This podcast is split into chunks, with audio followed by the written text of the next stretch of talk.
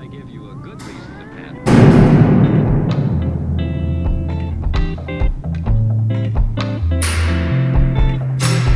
Be careful how you use it. Use it. Be careful how you use it. What's going on, everybody? Welcome into the Fortress of Comictude podcast. My name is Tyler. And I'm Mary. We're here with Kenny and McCord. We're going to do our best of 2018 episode. We're going to give you all of our comics, movies, TV shows of the year, and a bunch more. So, Kenny, McCord, thanks for coming down and chatting with us. Oh, it's good to be here. Thanks for having us. Yeah, thanks. Thanks for letting me in. Letting you in again. Yeah. It's been a little while for both Yeah. you guys. Yeah. I think McCord was back in like February of last year. Yeah. Or the, I Whenever, guess we- technically whenever we did year the still. Daredevil, Yeah, like the February. Daredevil movie review. That was a while. It was like February, yeah, yeah. that was a while ago. Anyways, Welcome back. yeah, Oh, thank you. 2018 is coming to a close. So, you know, just like uh, the previous year, we're going to kind of go through some of our favorite stuff. It's going to be kind of divided into like three sections. So, uh, we're just going to have kind of a reflection discussion, talk about some of the highs and lows of the year, some of the stuff that we thought kind of, you know, just events that happened throughout the years that kind of relate to nerddom. Then we're going to go through all of our picks. And then at the end of the show, we're just going to have a brief little looking forward to 2019 and what some of the stuff that we're excited about or not excited about, either or. So, sound good? Yeah. Okay, cool. So, uh, highlights of 2018. I wrote down just a few, but like, feel free to like jump in at any time or mention this or that or whatever. Anything that's maybe not on my list. But uh, the first thing that I came to my mind is like big things in 2018 is Brian Michael Bendis comes to DC Comics Yep. after 20 years of being at Marvel. He sure did. So that's a thing that I was just gonna say that. That was a thing. it. That was a thing. that's the thing that happened. Um, it's true. I've been pretty critical of his Superman on this podcast, whether you like it or not. The fact is, it's like Bendis is Bendis. I'm I'm more of a Bendis fan than I'm not a Bendis fan, and you know, even if I don't like his Superman, it's kind of cool to see him. I guess like get excited about something again because his last couple years at Marvel, it really I don't want to. I would never accuse him of like phoning it in, but it definitely didn't seem like I he would. was okay. it definitely didn't seem like he was into it as much as he used to be. Well, it, Bendis has kind of always had had that. Whenever he starts a new book, it starts off really oh, strong, Oh, yeah. and he can actually keep it going for quite a while. I mean, fifty issues in, you're still interested. Fifty-two, usually it starts going downhill. You can feel you can literally feel where he where he stops caring. Right. Like, you can Absolutely. see it on the page. Like, oh yeah, kind of a crazy thing. all the voices start to sound the same, and yeah, it's true. It's true. Uh, we had a couple marriages in comic books this year. Some or that, not. some that did or did not happen. Um, Some that surprised us. yeah, and then some that angered lots of people and caused DC to refund a lot of money. Um, they had to refund money for wedding cakes that comic book stores had bought to serve at midnight release parties. so no sad. way. They did. what? That's so dumb. If I was DC, I'd be like, "Pff, screw you. That was your own fault. Yeah. Like, you sold us a wedding and then didn't give us one. That's that's dumb. That is kind of their own fault. But the, the first one was X Men Gold issue number 30, which, you know, was hyped up to be the Kitty Pryde Colossus wedding, which we didn't get, but ended up getting one that I had liked better. So, Yeah. Well, and that was the thing. Like, I mean, I don't understand the bait and switch on X Men Gold uh, for that wedding because I think a Rogue Gambit wedding would have drawn way more hype. In I the first agree. place. I think I think it would have sold better. had Yeah. they like yeah, I think they could have milked that for a lot more. Well, because I mean, you have to read comics to know the Kitty and Colossus relationship. If you grew up in the '90s, you know about Rogue and Gambit, Agreed. Yeah. like everybody. Mhm. So if you Mary's a fan of announce, them. If you announce, well, that Mr. and Mrs. X book's actually really good. I, I've heard I've heard really good things. It's been great. Kelly, It's- Tom, it's Kelly really Thompson funny. is really good. Um, but yeah, but I think that if you advertised a Rogan Gambit wedding, I think you would have had a lot of people buy the issue who don't normally buy comics, but like the TV Mm. show. Yeah. I I, well, I think you ended up getting that anyways because Marvel did the Marvel thing where they leaked it the day before and said, Mhm. "Hey, it's actually these two that are going to get married." So I, I think it still worked out for them just fine. Which is a good segue to like Batman 50. Like Batman 50, a lot of people that don't read comic books bought that book because that book sold 450,000 copies, and that many people do not buy Batman every month. So Right. like clearly, like there was people that went to go buy that book because they were, you know, I wouldn't Such say a good- but they were sold on a wedding that didn't happen, but Right. it was also one of the best comic books that probably came out this year. It was very good. um, a very good issue for sure. but I do I I'm still kind of bummed that DC like took the route they did with it by like purposely leaking it to like the LA Times like the week before. Or it was like that Sunday I, before. it I think they out, chickened out. days. I think that's what really happened. I think they like, chickened oh, out like, man. oh crap, all these people. Uh, we better warn people before there's this many people upset, and then it backfired in their faces. It's like uh, I think they just chickened out. That's a big problem with Warner Brothers in general, is that they're just afraid yeah, to do anything. I would agree with that. Tom King says he has hundred issues of Batman planned. I still believe they'll be ish- they'll, they will be married by the end of his run. I, I and if they shadow drop that, I don't know if that'll piss people off more or make them happy. true, Because if they just subtly, oh, and now they're married, don't solicit it or anything. Yeah. Just, and now they're married. Issue Selina and Bruce just escaped to the courthouse Issue- and get married, and nobody knew about Yeah, it. issue, issue 73, Bruce Wayne and Selina are married, and that, that just happens in a random, random ass issue. I don't know if that would make everyone mad. They just elope. yeah. I would love that actually. and it'd be like the most like just like low key wedding, like not even hype it up at all. Like oh yeah, and they're married. Yeah, like shops wouldn't order extra copies. It would basically be people It would, have like, it in be, their like, holds. yeah, like a big Oh. surprise. It would it would actually Don't even it into solicit it as a wedding issue. Well, that that Yeah. that would up the value of the book oh, itself big on the secondary market. Like it opens up with Selina Kyle like moving a sheet off of her, and she's got a big old diamond ring on her hand, and then like, Bruce sits up, and all of a sudden she's like, "What? What just happened?" that actually would be pretty That'd be awesome. I don't No, know. you were Oh, blown away by the um, awesomeness. Yeah, it was. Um, I, people were starting to get pretty nervous, and I, I remember the thing that made me kind of leery about it was the same day Batman 50 came out, there was a new Catwoman series that started that same week. Cat, Catwoman number one came out that same day, the 4th of July. And I remember seeing the solicitations for that issue. It was like Batman 50, the wedding issue, Catwoman number one. Nothing in the description of the solicitation was like, you know, newly married Selina Kyle. And It didn't say anything like that. It was like Selina Kyle goes on adventure. To, I was like, hey, either this is a flashback series or they're not getting married. Like, something's not right here. um, Marvel Fresh Start happened in 2018. Uh, I think it's the the relaunch that, for me, got it right. At least I think a lot of people were kind of worn out The with do-over. the with the renumberings with Marvel the last couple years, but this one I'm in support of because I feel like hey, this one seems like they're all they all have a clear vision. Everybody seems to be on the same page of like what they were trying to do. Yeah, I feel like it was very akin to Rebirth Mhm. in DC a few years ago. Uh, they simplified things. They cut a lot of fat off.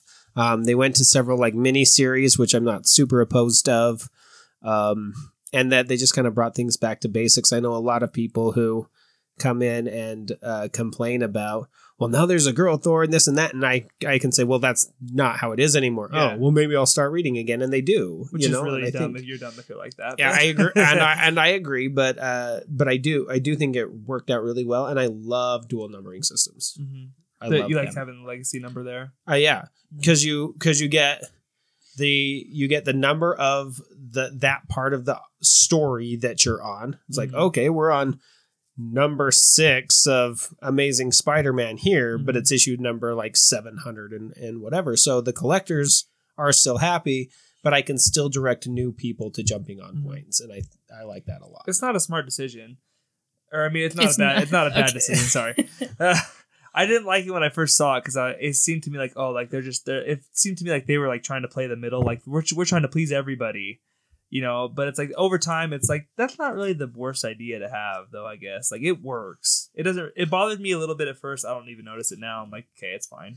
Well, I even had a guy today say, I've always wanted to read X Men, but there's just so much of it, I just don't know where to start. And if I can say, look, Uncanny X Men number one Mhm. is right here, even though it's like six ninety $7.99, I five think. or Yeah. yeah, you- whatever it is, like the that's it's super high. high I- number. if a new person came in and I offered them issue number seven hundred, Yeah, it's, They'd be it's like, a- "Whoa, or can I start tougher here?" sell. yeah, it's like I I don't want to do this anymore. so I mean, I I really do like having the numbering system, knowing uh, where in that run you are, Mhm. um, and also being able to, as a collector, knowing like which issue you're on. Yeah, it works.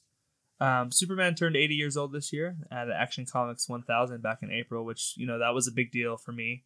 Um, that was probably one of my favorite single issue books of the year, if that even counts, because it was like an 80 page giant thing. So, but yeah, um, you have like three copies. Yeah, I, yeah, more than it? that. More than that. I More think. than no, that? I, I bought numerous copies. of the book. Okay. I think I have three copies of that. but uh, and I don't even like Superman. it, it was a really good love letter to the character. Like just some like a lot of top tier talent guys writing just you know these quick five to ten page stories on Superman. It was just a really good of like here's what makes Superman great, and I think a lot of people could appreciate it. Um, once Batman hits a thousand next March, DC's gonna. I mean, they're gonna push that book so hard it's gonna be ridiculous Oh yeah. But that was kind of fun. Um, the Fantastic Four finally came back after everybody asking and asking and asking for it since Secret Wars is over. They finally came back, only for everyone to be like, "Oh, like Chip Zdarsky's Marvel Two in One was better than the actual comeback of the FF itself." like, okay, but Ye- they're back.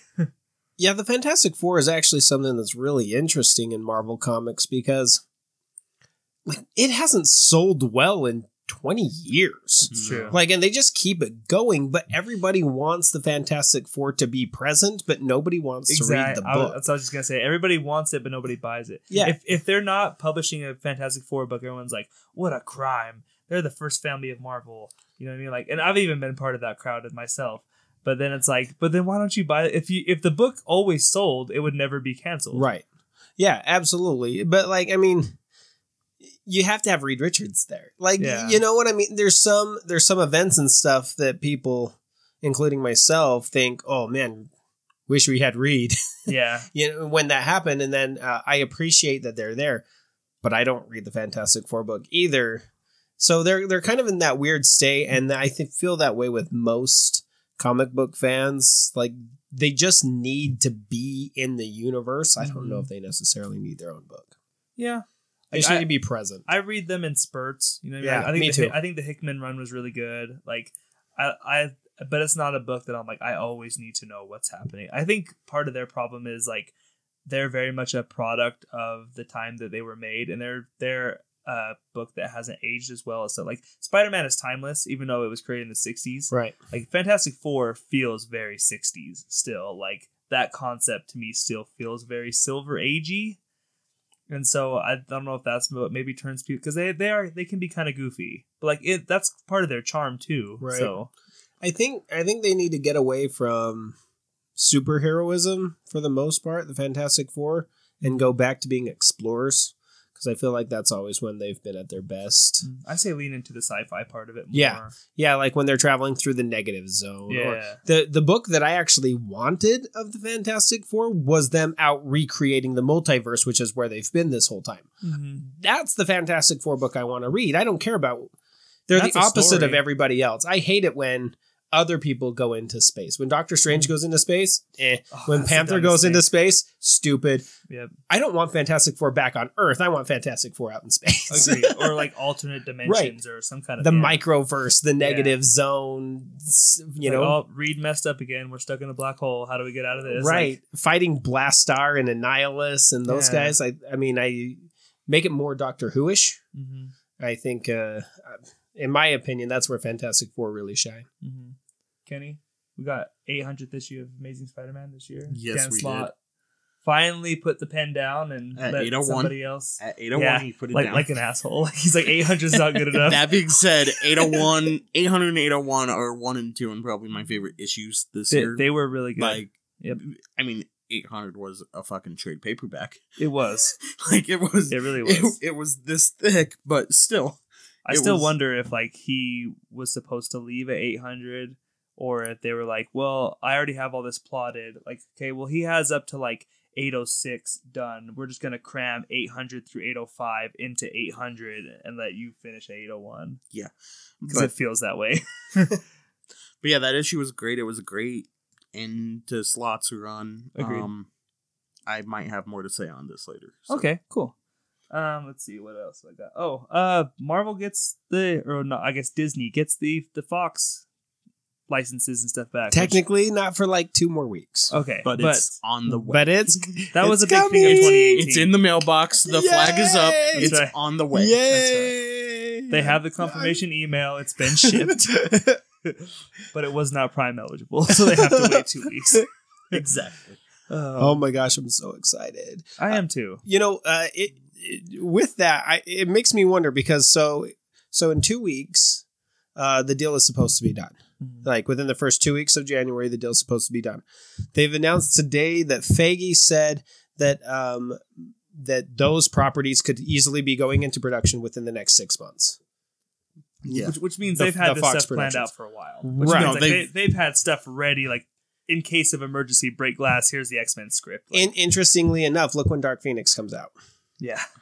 Kevin Feige doctored the X Men Dark Phoenix script. Yes. Oh, did he? Yeah. That I did not know. Yeah, that that's been announced. So Kevin Feige has already had his hand in the upcoming Dark Phoenix movie, Okay. which is part of the reason why it got pushed back. Do you think they're gonna lean? Is that I don't know, okay? but I'm really I figured really it was just gonna be a clean slate. I didn't think they were gonna keep anything. Uh, yeah, and I don't know either, but I kind of hope they do keep that continuity because Maybe I, it's a test run. Like, let's see what works in this movie and what doesn't. See what fans respond to, and then we could maybe like cherry pick some of it. maybe uh, I you know I wasn't a super huge fan of Age of Apocalypse, but I am a fan of the cast of Age of Apocalypse, Mhm. and I love those kids that they put that they assembled at the end. when I saw like Ty Sheridan as Cyclops and Sophie Turner as Jean Grey, The cast is good. it is so good, and I want them. I won't lie. I, I am bummed cast. that at the end of Age of Apocalypse, it seemed like we finally got like semi semi comic accurate costumes just for the Dark Phoenix trailer to come out. Like, oh, and then they're back in the black and yellow ones again. Okay, that's kind of a bummer. Like, well, well, the black and yellow are comic accurate to new X Men. but that was because of the movie though. That was like, oh, they're wearing they wore true. black in the movie. Grant Morrison, have, have make sure your X Men guys are wearing black. Okay, We're not going to go there. It That's introduced not that, X, that's though. not 2018. Ugh, But that's it right. introduced Phantomex. That does nothing for me at it all. does a lot for me. Okay. Um Sony had two very successful Spider-Man property movies this year and I'm scared because I don't know if they're I think I feel like knowing Sony they're going to learn the wrong lesson from this. like we made money. Let's lead into the like five Venom sequels. Here they come. Like I, I don't know. I'm terrified of like I'm terrified of Sony with a little taste of success. That scares me because I don't trust them to make good decisions. You know what though? The, you know, I think Venom made enough movie that I think they're in negotiations of bringing Peter Parker in to the next one. it like it outperformed Wonder Woman. I know, it, it, it it was made like crazy. it made like eight fifty or something like that. The last I saw, I'm like And Jesus. I thought it was an entertaining movie. I thought it was pretty good. I actually enjoy the uh, origin story in the movie better than I like the origin story in the comics. It was It's just a fun definitely- movie that you didn't really have to think a lot about. right. I was- think it's as good as a, of a Venom movie as a Venom movie was going to be. Yeah, pro- probably. That's like like that's your best case scenario. I, At the I very finally least- watched it. At the very okay, I haven't heard your thoughts on this. At Oh, all. I, I thought I watched it Monday. Like Okay. literally Christmas Eve is that is what I did when I got off. I haven't heard any thoughts on this. I I enjoyed it. It's Okay. definitely not my least favorite comic book movie of the year, but it's Really? it's very Aquaman is not good. I'm Oh, sorry. You shut your Aquaman's mouth. way better than Venom. I know we I all- haven't seen Aquaman. we we almost boxed about this yesterday at the shop, but I yeah. I'm not I have like the champion of Aquaman or anything, but it's better than Venom. You get out of my fortress. Just kidding. got- Kenny has been dismissed. so can I get that ride now? I guess. you can wait outside in the car. um, the, the, the last big thing we have to at least mention is uh, we lost both creators of Spider-Man this year. Steve Ditko back in I think August or so, and obviously Stan Lee November twelfth. So, um, bummer. I mean, we lost Yeah. a couple other comic creators this year, but those are the two. I mean, Steve Ditko worked on Doctor Strange, create helped create Blue Beetle, a bunch of the Charlton characters, and then Stan Lee. We could be here all day, but um, it's a bummer. It sucks. It's it's like one of those things like everybody knew was coming, but nobody was ready for it once it actually hit. Yeah, for It- sure. That was one of the few times that it's like I felt like somebody I knew died when I didn't. You know what I mean? Like most celebrity deaths, like oh that sucks. You know, like oh that's kind of a bummer. Like that one really felt personal to me. And it's like I stood next to that guy for five seconds. I didn't know him. Like mm-hmm. I met Right. that person one time, but for some reason everybody felt like they knew him. That really says something about the way that he carried himself. So Yeah, when someone like that goes, like history goes with it. So it's like, Mhm. a, I mean, look, look how like his characters have completely changed pop culture mm-hmm. in its entirety. Oh, I, yeah. I mean, I, I wrote, mythology. Yeah, I wrote a I wrote a paper in my English class. Uh, I don't know, fifteen years ago or longer. Well, I just don't know. Anyway, um, about why the world needs superheroes, Mhm. and this was well before the the superhero craze of of everything. In fact, I don't. Pre Bryan Singer's X Men. Uh, Pre Iron Man for sure. it was pre Iron Man for sure. It, it, no, it was after it was after X Men. I feel like that was kind of the first like boom, and then obviously Raimi's Spider Man. Well, a lot of people credit X Men, but people forget about Blade. Yeah, but Blade doesn't feel like a superhero movie though. Like, If- yes, there's the Marvel banner on it, but like X Men feels like a superhero. I, I think movie. if you walk up to someone who doesn't read comics or anything and said, um, which of which of these comic book movies is better, Blade or X Men, they're gonna be like, Blade's a comic book movie. yeah, well, you, you take the Marvel logo off of it, you wouldn't know if you didn't read comics. Yes, but Fox doesn't make X Men without the success of Blade. Agreed. Okay. So you, you know, like so from a studio standpoint, mm-hmm. Blade was the first time that studios took a step back and thought, we might be able to actually do this. Well, by that logic, then it's like, well, then you have to credit like the first movie ever made because if that movie never gets made, then no films are ever made Well, to make X Men. N- No, but there, but there are. I mean, there are certain defining films mm-hmm. throughout the way that kind of change the way you know that that movies are made, and and Blade kind of kicked kicked that off. It gave the studios confidence to be able to go all in on a Mhm. superhero movie, and you know, and then they came in and did X Men, and X Men was so successful that they were like, all right, we can we can make superheroes cool again. Okay. So um so that was that was kind of that. But I mean, now we look around in the world today and it's all superheroes. Oh yeah, all Like- superheroes all the time. And some people are calling superhero fatigue, but those comics have been around. Like you said, Superman turned 80 years old today. There's Yep. no slowing down on this No. at all. Superhero Yeah. fatigue doesn't exist because superhero is not a genre. That's the thing is it's like people are getting comic book movie fatigue. It's like that that doesn't happen because Deadpool is a comic book movie, Logan is a comic book movie, and like you know Blade is a comic book movie. But one of them's a horror movie, one of them's a comedy, and one of them feels like a western. Like superhero comic book movies, that's not really a genre in itself. So if you, as long as you constantly do it, like Guardians of the Galaxy rocked the world when it first came out because like oh this is something very different. As long as you keep that finding, shouldn't have worked at all. It shouldn't have worked. But as long as was you keep as long as you keep doing it in different ways and playing with the genres of those characters, there I don't believe there will be a fatigue. I agree. So okay, let's get into all of our picks of some of our favorite things of the year. We're gonna do Discovery of the Year, which is basically just anything that you kind of found this year that was new to you. It doesn't necessarily even have to be something that came out this year, as long as it was just something that you you know you could be like, oh, I saw Everybody Loves Raymond for the first time this year and loved the hell of it. I don't know. Uh, I watched Mary, Friends for the Yeah. first time this year. Mary did watch Friends for the first time this year. That is not a lie. Yes, Like in its You- entirety. you Like, she- were- like she had seen you were Friends. a little behind. I'm a little. like she had seen it, but never like from Could you beginning to end more far behind? in its entirety. Yeah. Hello, Mary. What is your discovery of 2018? Uh, my discovery is going to be the Grey Rooms podcast. Okay. So it's an audio horror podcast, and it just started in November. Um, I don't even know how I found them. I just remember that I found them, and then I became a patron. All I know is I found them and I gave them. and I gave them money. See, how do I create something like that Yeah, where seriously. where someone just shows up and just hands me money? I don't I know do- who you are, but here's some money.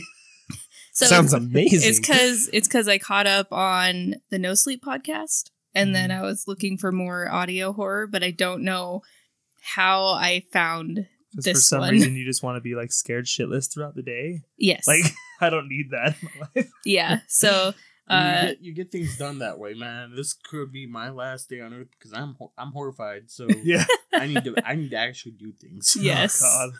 Yep. So the Grey Rooms podcast is about um each each episode is a different room and in the room the person who's in the room they they die and they die over and over and over again the same way. So basically you're hearing the story of that room how that person is dying every single day That sounds terrible. over and over. yeah, yeah. so it's a it's a I'm not of reaching for my wallet here, Yeah. Mary. yeah this this last this last one You that I listened to the la- there was one that I listened to.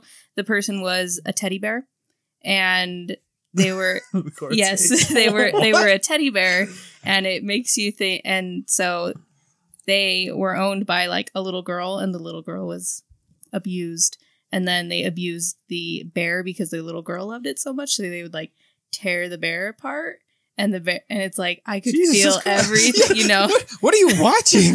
what am i listening to what are you? Yeah, yeah. So- what are you imagining in your head? yeah God. so that's what the gray rooms is about and it's pretty awesome All right, I'm cutting you off. Um, Kenny, did you have a discovery of 2018? Yeah, try following Please tell that, me Kenny. it's some- tell me it's something chipper. uh, yeah, number one on my discovery of the year, Matthew Rosenberg. Um, yes, that's uh, McCord pretty much turned me on to him. Um, yes. yeah, Love that guy. Multiple Man was awesome. Uh, his run on Astonishing was astonishing. His run on Uncanny was I see what you uncanny. No, it was no. It's uh, so good, man. Rosenberg can write everything, man. yeah, like I. I sent him a message saying, "Man, Rosenberg just take over the X Men now," and it looks like he's going to, which is awesome. so I'm so excited for Uncanny.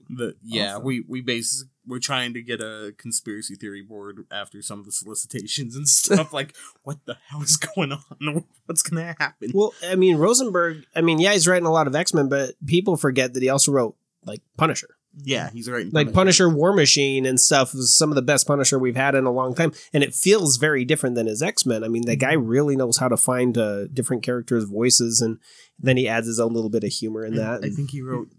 I, I was seeing he posted like this big graphic of books he wrote, and he wrote something for Archie this year. Oh, really? yeah, he's just writing like weird Like, stuff. He's also co-writing the uh, Marvel Knights with Donny Cates. Yes, he the, is. The twentieth. It's uh, so good. His issue was issue two, which was really really good. Yeah, so Um, it, unfortunately, like it's got like issue one was like they've all been plotted by Donny Cates, but he's only he only wrote the script for the first issue, which was really really good, and then Rosenberg wrote issue two, which was really really good.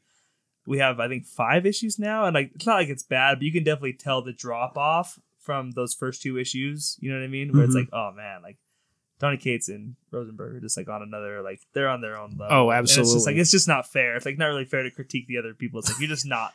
Those you're guys. you're just not Rosenberg. Yeah, it's true. Um, my discovery of the year when we did this uh, podcast last year, uh, we did discovery of the year. Edgar had told us about a TV show that he had been, you know, advised to watch by you guys called The Good Place. by me specifically. Um, yes that's what he the good place will come up in other categories Yeah. tonight.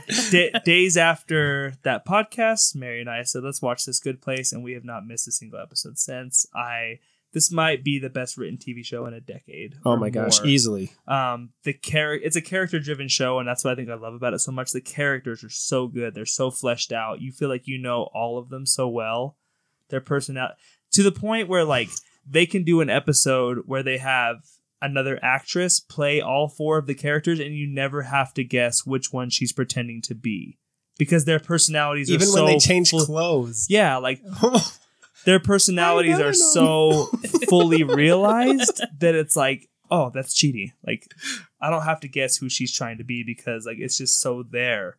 I, I don't know. It, it's it's it's like legit funny. It's Oh, legitimately it's so funny. good. It's so good. Michael Schur, man, he's on a whole new level. He's the showrunner for The Good Place. He also created Parks and Rec. He also co-created Brooklyn Nine Nine. Okay. I mean that that dude just knows how to be funny, and he he you know uh, in like the eighties and nineties we had James Burrows who Mhm. did um, pretty much everything that was funny, including Cheers and Frasier and Friends, and like if it was funny, he he had his name on it. You know now he's now the torch has kind of been passed to, to Michael Schur, and I mean that guy is just genuinely funny. He hates Florida. Um, like I just watched a Brooklyn Nine Nine episode last night where they also made fun of Florida, which they do frequently in the Good Place as well. Blake Bortles.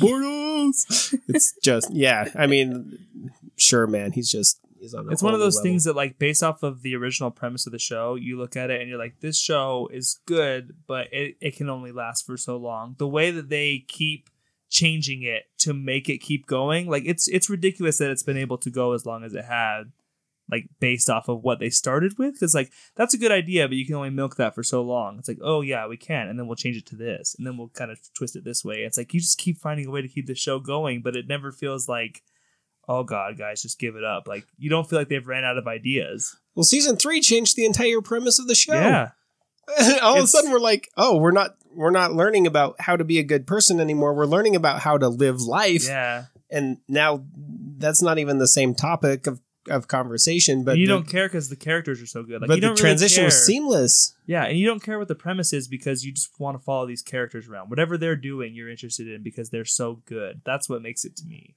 So good, Chidi Oh, yeah. man, Chidi's my Chidi. boy. So the- Bro- broken Chidi's the best Um, thing to happen to television. I believe the Jason's Good Place. Jason's I'm pretty so- sure the Good Place is still on Netflix. Yes, Yeah, seasons one and two. and then the most recent season is on Hulu. So like, if you're not, if you haven't watched it yet and you haven't heard of it by now, really go check it out because it is it the the writing will amaze you. What these guys are able to do. There are there It's are two ridiculous. episodes in particular this season that I think the think most recent one, the Who- Janet's yeah, episode. Yeah. Janet's and Jeremy Bearimy Jeremy Bearimy. are, yeah. are both up for so many awards this season. I They think. should be. Um, and and D'Arcy, uh, what's her name? That plays Janet. Yeah, She should she Dude, should she, win. She should win award. everything. She's my she's the standout She's character to me this season. Like I've liked her from the beginning, but specifically season three, I feel like she's really kind of come into her own. I think I've given her more to work with and stuff too. Mhm. But Agreed. man, yeah, it's just so good. All right, McCord, We'll what's your about that, too. discovery of the year? Um, so my discovery of the year is a Netflix original series called uh, the- Daredevil. Have you heard of it? yeah, yeah. yes. You only just discovered I it. most recently found a show. I don't know if you guys have heard of it. It's called, It's called Daredevil? Daredevil, I think something like that. Something about some blind guy. It's really weird. It's pretty cool though. Foggy's the best. Um, uh, Troll Hunters. Troll Hunters: oh, The the Tales of kid show. Arcadia. Okay, I wouldn't really call it a kid show. I mean, it's made by DreamWorks, but Guillermo del Toro's the showrunner. oh okay. Yeah, Mary's face, right. yeah, her jaw just hit the floor. but it's like the computer animated show. It right? is. Okay. Yeah, it's so so it's basically the same graphics as How to Train Your Dragon. okay. Um, but like five minutes in, a troll gets like murdered. Like right, and you're like, oh, okay, so this is what we're watching now. Okay, kids, turn this off. It's it's genuinely funny, Mhm. and it is it's really good, and the lore is deep, and it's it's magical and adventurous and dangerous, and it's it's just fantastic. The the new they did three seasons of that. they did they did three seasons of that. They just dropped season one of Three Below, Mhm. Which is the new. I guess he's doing it in in three parts like a and spin-off? three and yeah and three Okay. seasons of each that are already planned out. So there's uh Troll Hunters Tales of Arcadia. This one's called Three Below Tales of Arcadia. And I can't remember what the third one is, but that's also a Tales of Arcadia and it's all connected. So it'll be like a nine season show altogether, but it's but it's split in three segment- different okay. parts. Yeah, three se- three separate titles. cool. And it I mean, it is Guillermo del Toro, so I mean what has he done that's bad? Yeah. Oh yeah. Uh and you know, it, and that kind of won out. I mean, there were there were two or three other things uh, that I had on my list for that category, and Mhm. but Troll Hunters is just one of those things that when I start telling people about it, when I start talking about it, uh, I just keep going. It- basically, it's about a young boy uh, who's being raised by a single mom. His mom is a doctor. Uh, who, on his way to school, finds uh, an amulet that was from uh, a the troll that had been murdered in like the first like five minutes of the show. Oh. Um, and that amulet uh, gives him uh, the power to be a troll hunter. And normally, it's only been trolls that have been troll hunters. And there's good trolls and there's bad trolls. And the good trolls are, and then there's a guardian called the troll hunter who fights the bad trolls. This is the first time a human has been chosen by the amulet to be the troll hunter. So it's very Oh. fantasy kind of. Oh, it's very it's very fantasy, and then the the whole premise is based upon how the entire civilization of the trolls has been living underneath us the whole time, and we just haven't noticed. okay. And there's different monsters and changelings and people who we know and love and trust who walk among us are Mhm. also demons and alliances with trolls, with dark trolls and evil spirits and a mummy and Mhm. and it's just really really very very good. Don't Okay. overlook it because it's animated because it's Oh, I never do. it is yeah, and you shouldn't, and you shouldn't really. And it's, I mean, think of Guillermo del Toro having the reins of How to Train Your Dragon with That's a good pitch. Right magical magical trolls. Okay. Awesome. At the end of each uh, category, we'll just have kind of a quick little shout out too for like any honorable mentions. So if I I did, I only had one, but if anybody else had anything, because you were saying you kind of numbered it down. So if there's anything else you want to just Mm, I am going to use my shout out on another category Oh, okay. because I listed it down to I narrowed it down to three. One I moved to another category, and then there was there is a shout out that that should be on there, but I think it would be more appropriate in a different category. okay, sounds good. Then we're gonna move on to TV show Yeah. of the year. TV Awesome. show. I hope I didn't. I might have spoiled somebody's already, but Yay, TV show! um, I watch I watch way more t I watch way more TV than I do anything else. As we were doing this list, I realized I'd only watched six movies this year. really, Yeah. God, I think I might have even watched more than that. Six movies that really six movies. six movies that came out in 2018. I've only seen six of Oh, them. wow. I I just don't watch a lot of I, movies, but I boy do I like watched a lot of television. TV. I watch a lot of TV, but a lot of my TV is uh, like Korean or Asian dramas. That's so, fine. But I will not. You- Nah, man, you find your show, you stick with it. Yes, I'm all about that. Who gives a? Yeah, It's Mary, great. what's your TV show of 2018? so my TV show of 2018 is actually going to be the Chilling Adventures of Sabrina. Oh, okay. Ooh. Yeah. Okay. I've heard that's good. I haven't had a chance to watch that. You yet. haven't had a chance to watch it? No, You should but watch I've it. I've heard good things. You should watch it. It's, I'm a good. big fan of the original, so it's nothing like that.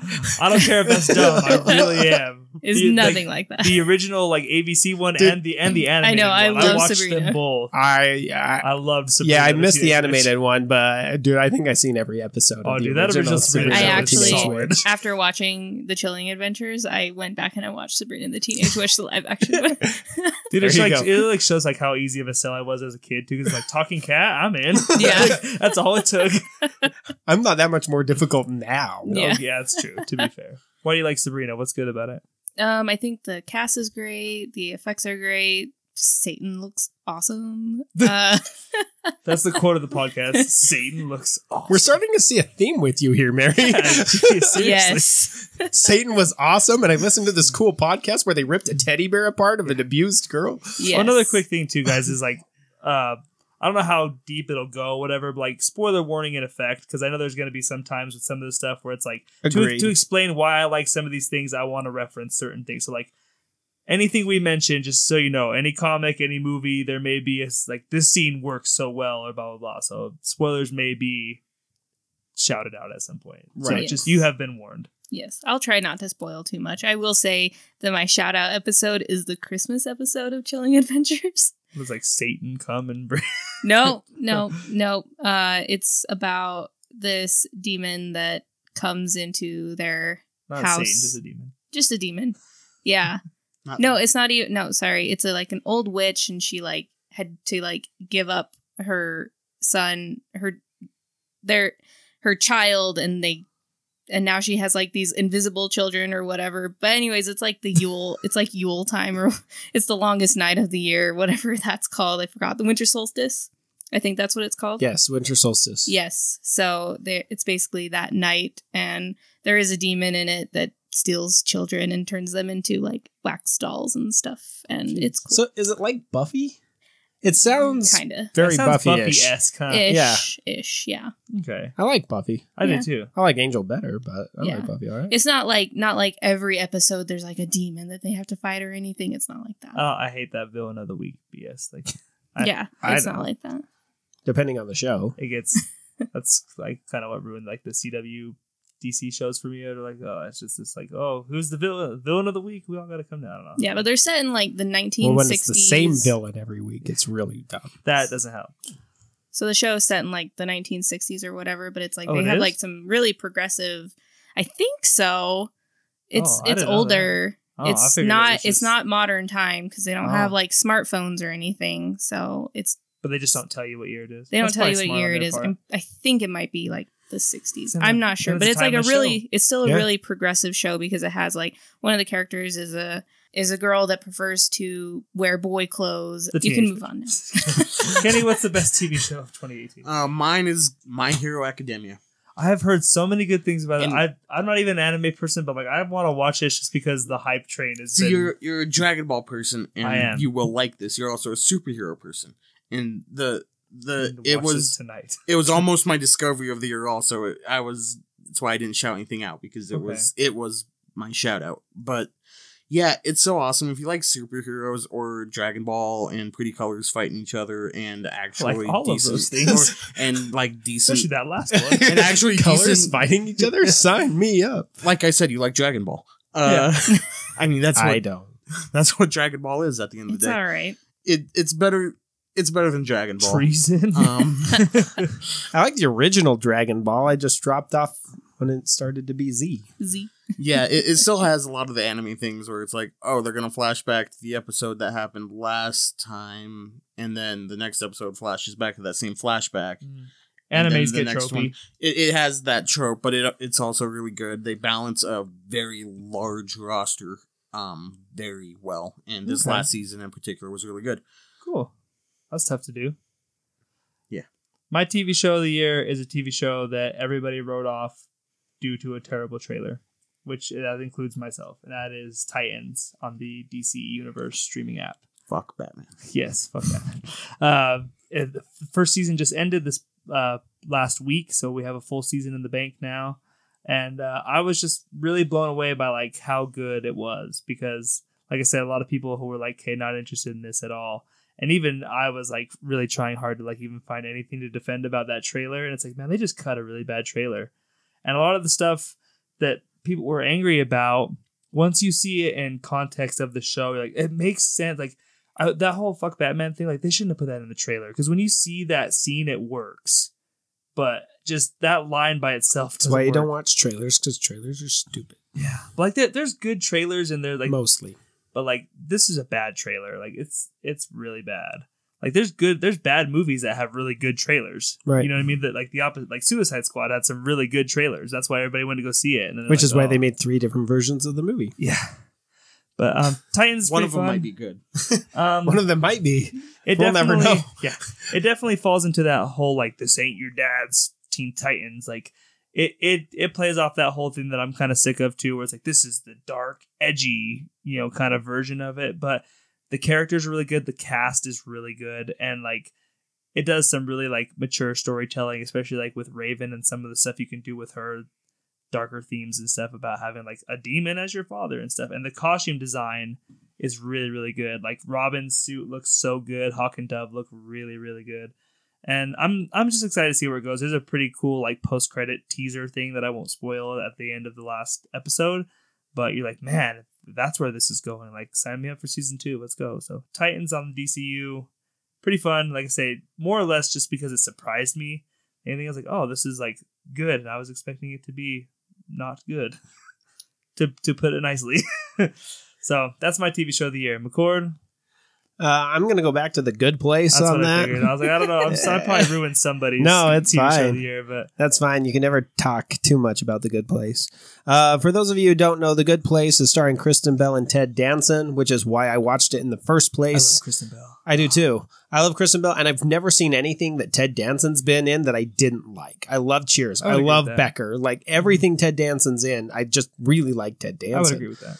And so I'm like, yeah, I'm in. Um, and uh, Kristen Bell uh, plays a young woman named Eleanor Shellstrop from Arizona who dies and goes to the good place as opposed to the bad place, only to quickly find out that she doesn't belong there because she is, in fact, a horrible human being. Yep. Uh, her soulmate in the good place happens to be an ethics professor who gets roped into trying to help her become a person worthy of living in the good place. Uh, and then it deals with all the after effects and consequences of what happens when you take a, as Chidi puts it, uh, a finely tuned Swiss watch, and then someone comes in with a hammer and just starts smashing it to pieces. They actually have some like legit philosophy discussions on this show too. Like They do. It's Like- basically philosophy 101, but you don't really is. realize it because it's so funny. Yeah, I mean, they go through the, the trolley. yep, which is great. it's so funny. It is so good. Uh, you know, they they go through uh, they go through a lot of things. It's it's much deeper than it sounds on the surface. Uh, and every episode peels off another layer. Uh, and like you said earlier, you just don't know how they're going to keep it going, and then they just keep it going. And what you think is going to happen for the rest of the season. They is gone in like you. ten minutes. Oh yeah, they will surprise you. it's like, oh, so we're going to deal with this for the rest of the season. And next episode, you're like, Well, that took a left turn. I did guess the Oh, twist though in the first season. I was pretty proud of myself. that that is impressive. I didn't I didn't guess it till like that episode. It was like that episode before they revealed it where I was like, what if they did this? And then it happened and Mary was like, Oh, you did it. I was like, Yeah. I'm like, "How that never and he happens to never me." guesses those. I, yeah, I never do. I was like, that was like my one crowning achievement. Oh, Jason got this one. Um, uh, yeah, and then but then that sets up what you think is going to happen for the whole season two, Mhm. And then that's debunked by episode three, yeah. and you're like, oh, oh, we're, we're not gonna we're not gonna do that now. Oh, okay. You've already completed what we thought we were going to do in three episodes. Oh, all right. Well, we'll just keep going. And I was thinking about this la- the the other night too, was to where they're going to go from here. Mhm. right? Like after this season's over, like, well, if they accomplish the goal that they've set out to do this season, um, like what is left to do? But then again, They'll I, come up with something. but then I thought that in season one, I thought that in season two, I thought that in season three, and we're just gonna see where season four goes. Yep. Uh, so that is, uh, yeah. If you haven't seen it, you're really doing a disservice to yourself. It also makes me want to be a better person when I, I watch the show. Yep.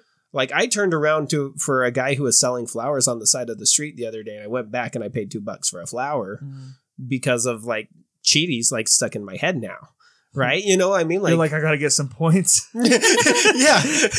oh, I gotta, I gotta get some good place points. Why? You know, I'm, Nobody's got I'm in not Doug- 500 years. I'm- You're wasting your time. I'm not Doug Forcett by any means, Oh, but he was the best of us. yeah, it's so funny. um, but yeah, you know, so I, I mean, uh, and yeah, uh, for those of you listening, you're gonna if you watch the awards, you're gonna see uh, awards for both the Jeremy Bearimy episode pop up this year and for Janet's this year. And one thing that the episode of Jeremy Bearimy did is that it really created a perfect sitcom because a they broke time, and b they now have like 300 backstories they can tell Oh yeah. because of season two. So they can go forward, backwards, sideways in any direction, and nothing can ever not be in continuity. Yeah. Like they can just keep going forever and just tell different They've, stories. they haven't Sure. written themselves into a corner. They can basically do whatever they want Wait. at this point. yeah, and Which it's is really smart. yeah, and it's really A little really touch they do that's just, it's just a little thing, but for some reason I love so much. It's like they they do have it in seasons, but they also have it where it's like instead of like season one, episode one through twenty or whatever, it's like they're all in chapters because it's one long story. So like Right. the beginning of every episode, it's like chapter thirty six or whatever. Like I for some reason that just that little thing, I'm like, oh, I love that because it's it's one big thing. So that way, when it's all said and done, like you can watch this as one whole story. It's not broken up into Well, and they're twenty. They're twenty minute episodes. Mhm. They're only thirteen episodes a season. You can watch the two episodes in less So there's time no than it takes for Lord of the Rings. like with it only being 13 episodes Like one per season movie of They do that in there's Jane no the Virgin fat. too. what Some they do something like that in Jane Oh, the do? Virgin. I don't know if they do chapters, but like Jane is a novelist, so she writes novels, and then Oh, they're okay. also on like a telenovela like sitcom. So there's never been one filler episode of the good place every episode is relevant like you need to see every single Yep. one of them they're all important to the plot Yeah, we, Kenny and I were talking about that on the way over. Like Brooklyn Nine Nine, as great as it's hilarious, you can just pl- plop in and watch an episode, yeah and and you'd be entertained, and you would get what's going on, which is on. fine if that's what the show's purpose Right. is to do The the Good Place, however, you're like, uh, Yeah. if you even miss one episode, yeah you have to see them you'd all be lost. there's some episodes you can tell that are just filler because but like you well want to see the network but yeah, but like, like, it's the network great paid even us from for the this many episodes so we had to make this many episodes and this episode is just kind of a filler like there's none of that in the good place and i love that Yeah. so okay any other is there any other uh, tv shows that need to be recognized before Yes. we move on Yes. A series of unfortunate events and disenchantment. both netflix shows all Both of yours on netflix you know what I watch? yep yeah no one has to guess where mary's watching her program Netflix and Hulu. disenchantment that's the matt groening show right Yeah. okay oh, Yeah. I've heard that was pretty good. Yep, I just wanted to shout it out. I don't want to explain them. I just want to shout is it them out. better than futurama Is it better than Futurama? No, nothing, good Nothing's nothing better. is there's only one answer to that question Um, do you do you have a TV Yeah, uh, I just want to shout out Cloak and Dagger and Ozark. Oh, Cloak and Dagger. I heard Ozark was good. Ozark is Oh, It- Cloak and it Dagger's so good. it fills that hole that Breaking Bad has, but it's yeah, it, it's without AMC even trying to edit Breaking Bad. It's Hmm. it's great. All Okay. right. It I feels so Breaking long that Bad. we've had Cloak and Dagger. I forgot that that was this year. Right, that was in June, but I remember it because I think I finished less than six TV seasons this year. So I'm like, yeah, that's Dude, I almost forgot that Black Panther was this year. I was like, Yeah, that was too. February. Right. Like, holy cow! Yeah. It feels like five years right. ago. actually Because we've had like four superhero movies since then. Yeah. I forgot it was this year too. Kenny's changing his list as he goes. okay. Um, yeah, for me, shout out the one that almost made it was Cobra Kai. Mhm. I watched Cobra Kylie Kai. loves that show. I watched Cobra Kai three. Nope, I've watched it four times now, all the way through from which beginning is to the end. YouTube show, right? Right, it's on it's on YouTube Red. It takes place 30 years after the Karate Kid Part 3, I believe. Uh, the original Karate Kid with Ralph Macchio, Pat Morita, and William Zabka, and And they the- got like everybody back, didn't they? yeah, the show s- That's is starring William Zabka and Ralph Macchio. They of course can't have Pat Morita back because he has passed away, but they do flash back to to good old Mr. Miyagi throughout the show. hmm Uh, but they got, uh, yeah, they got pretty much everybody So else smart back. of them not to replace him, though, right? Oh yeah, Like- well, and it it make it makes sense to the story too because part of the story is that Daniel can't. He's having trouble with his daughter, and he doesn't know what to do. But he feels like Mr. Miyagi always had the right answer, and he Mhm. still hasn't completely gotten over that he's no longer there. Okay. So, so it's actually a, a, a big part of the story that not only has Pat Morita passed away, Mhm. but Mr. Miyagi has also passed away by this point. Okay. Um, and it shows both sides of the coin. Half the time you're rooting for Johnny, half the time you're rooting for Daniel. And it changes every episode. That one was short too. Was Which only great. like ten episodes or something like that? Yeah, and I think it's I think they're I don't think they're long episodes either. I don't think they're hour long episodes if I remember so right. you can binge that pretty easy. yeah, and I have sev- several Four times. uh, and then I've watched like, you know, single episodes uh, uh, over and over again, and I can't wait for season two. Cool. Awesome. Mary, let's talk about some movies. 2018 was a pretty good year for movies. Yes. I feel like there's some good stuff that came out this year. Mhm. What was your number one movie of 2018? I'm gonna say Black Panther. Black Panther Yes. of Wakanda. Of Wakanda. The Yes. Black Panther. Do do I I'm need to offending so many explain? Dude, No. dude, Black Chad, Chadwick Boseman's the man, though. yes, he is. The guy Wh- who which is crazy Panther. though because he's like as Yes. good as he is he's like my least favorite character in that movie and that's not like a dog on him like that's how good the supporting cast of that movie is like Okoye is so badass in that movie Shuri is amazing like obviously Michael B Jordan is Michael B Jordan but like, yes. like oh Mbaku is so good sorry go on. Um, I, I was going to ask, do I do I really need to explain it because we already did a review of it and I feel like I explained it there. everyone's seen it pretty much everyone loved it it's as good as everyone says it is visually stunning If you haven't seen it, wonderful. watch it. And just to kind of go back, so Black Panther is the third or fourth movie I've seen Chadwick Boseman in, Mhm. and I had no idea it was even him.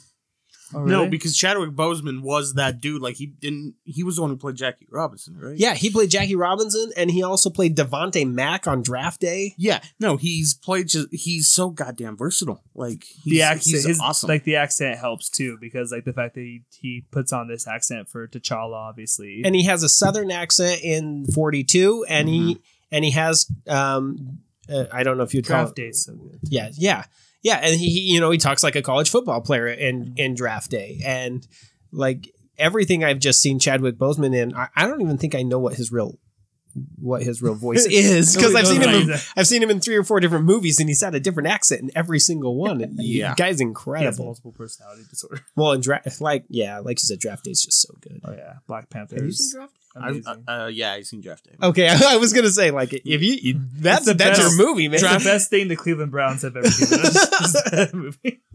well, that was that. Tom Welling said that that was his favorite movie to watch that he's been in is Draft Really? Day. Kevin Costner's just so good. It's it's Kevin Costner as Kevin Costner as the GM of the Cleveland Browns. yes. Kenny, what's the best movie of 2018? Spider Man into the Spider Verse. Next. Again, Don't what else is there me. to say? It's as good as everyone says it is. If you've ever considered yourself even a fraction of a Spider-Man fan, you owe it to your life to see this movie. No, gotta I don't see it. Care if you're a. Spider-Man fan. If you haven't seen it, you need to go fix your life and go see this movie. you I haven't know. seen it? No, Oh, it's so good. no, man. it's I've only seen like six movies this whole year. you need to make I- it seven and I, see that. I know. I know. It's no, it's just Maybe I'll. it's so good. I've never hidden that Miles Morales is very likely my favorite Spider-Man, if not second to Peter. Like Mhm. very close up there. And to get him to see him get the spotlight, get it so well done, and then Gwen is in there and she's awesome, and everyone gets a moment. It's just it's so great. the I- cast is so good. The cast is good. The like I this is what need to watch happens this when you let uh Lord and Miller finish their shit. Yeah. Disney. Yeah, that solo movie might not have been the first Star Wars movie to flop if you hadn't have kicked him out and brought freaking Ron Howard in to make a subpart. And I- and I know they- movie. I know they were So only was good. producers, and it was good. It's, it's just fine. It's not bad. It's just fine. It's fine, like I could never watch that movie again and be just fine. but but it made me want more movies like it. See, it, was like the opposite. I'm like, hey, this showed that maybe the Star Wars spin-offs aren't the best idea. Oh, say nah. See, I disagree. As I, the whole time I was watching, it, I'm like, man, bring me like Shadows of the Empire. Bring me like show me some, show me other parts of this universe that I want to see. Even though like I felt like okay, this this movie's like a good f- first try. Like you haven't quite got it yet, It but was the safer pick. but like, between Solo and like Rogue One, oh, like- don't don't don't go there. Rogue One's a way better movie. yeah, oh, I agree. I agree. Okay, I was like, no, I was like, No, no, no. Rogue One is Don't do this to probably Rogue. One is probably my favorite Star Wars movie. it's very good. but I like Rogue One for the same reasons that I liked Solo, even though Solo wasn't as good of a mm-hmm. movie. Was that I am started. I've never been a huge Star Wars fan, but I'm starting to learn that I really like the Star Wars universe. I just don't care about the Skywalkers at all. Okay, you're just not a Jedi guy. Maybe. Yeah, yeah, but I love. no, he just doesn't care about the Skywalkers. Yeah, and, Is and it, having, or is it also the Jedi you, you don't, don't care about? the you don't Jedis care about lightsabers. no? Well, no, I love lightsabers. Did you But- see the Okay, Darth so you Vader can scene like in Rogue One? but gr- gr- growing up, like growing up, I would tell people mostly just to piss off Star Wars fans that my favorite Star Wars movie was um, the Great Ewok Adventure, Oh god. like the Battle for I thought you were Endor. gonna say like That the is pretty great, actually. No, The holiday I have fond special. memories No, of better than No one has that. the holiday special. better than that because I like, and I'm learning that that wasn't that wasn't really a lie. I really like the universe. Just all the stuff with like the Skywalkers, I still really like it, but mm-hmm. I like the surrounding universe better than I like the main storyline. Because there's so much going on in the universe. You don't have to Right. just stick with the Skywalkers. Yeah. So So having things like Rogue One and Solo, like I really like that. The only Star Wars book I read was Shadows of the Empire, and I mm-hmm. loved it. So I don't know. Back That's into the just- Spider Verse.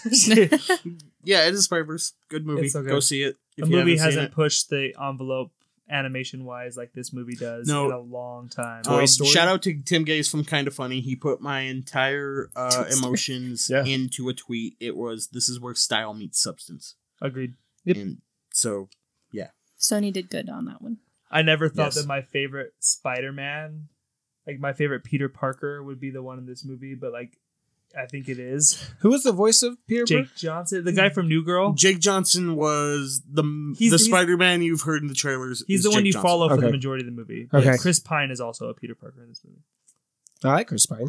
It makes sense if you see it, but I don't. and Nick and Nicolas Cage is Spider Man Noir. Oh, God, it's the best. He's the best. He's John, great. John Mulaney is Spider Ham. John Mulaney is Spider Ham. Every everyone killed it. They it was great.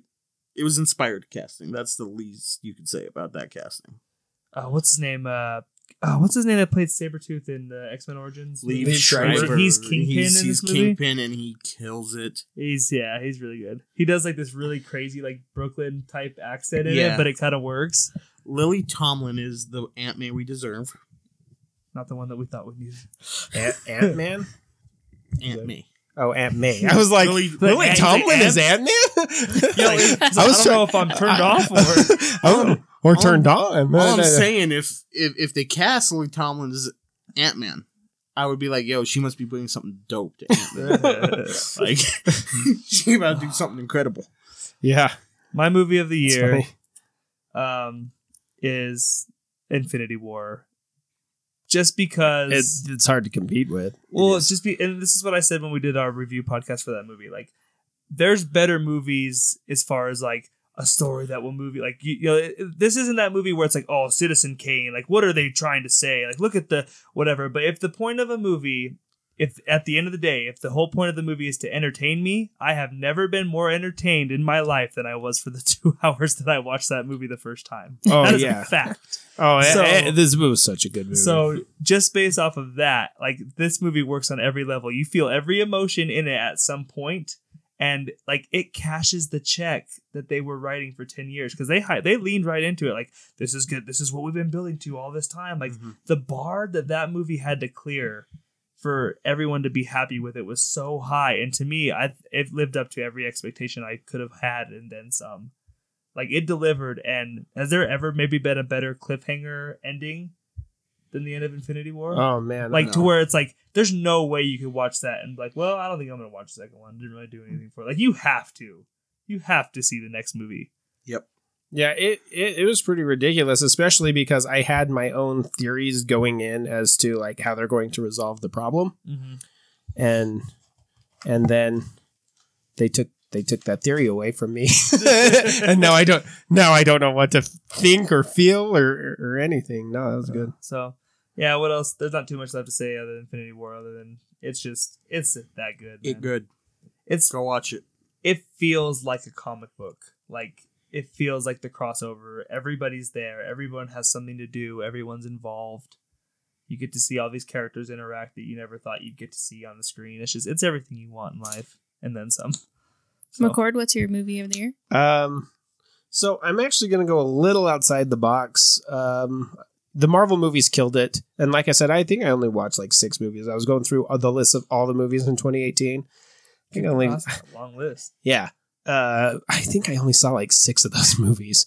Um, but yeah, uh, so I'm going to do my shout out first. My shout out uh, to all the Marvel movies. Uh, Ant Man and Wasp was phenomenal.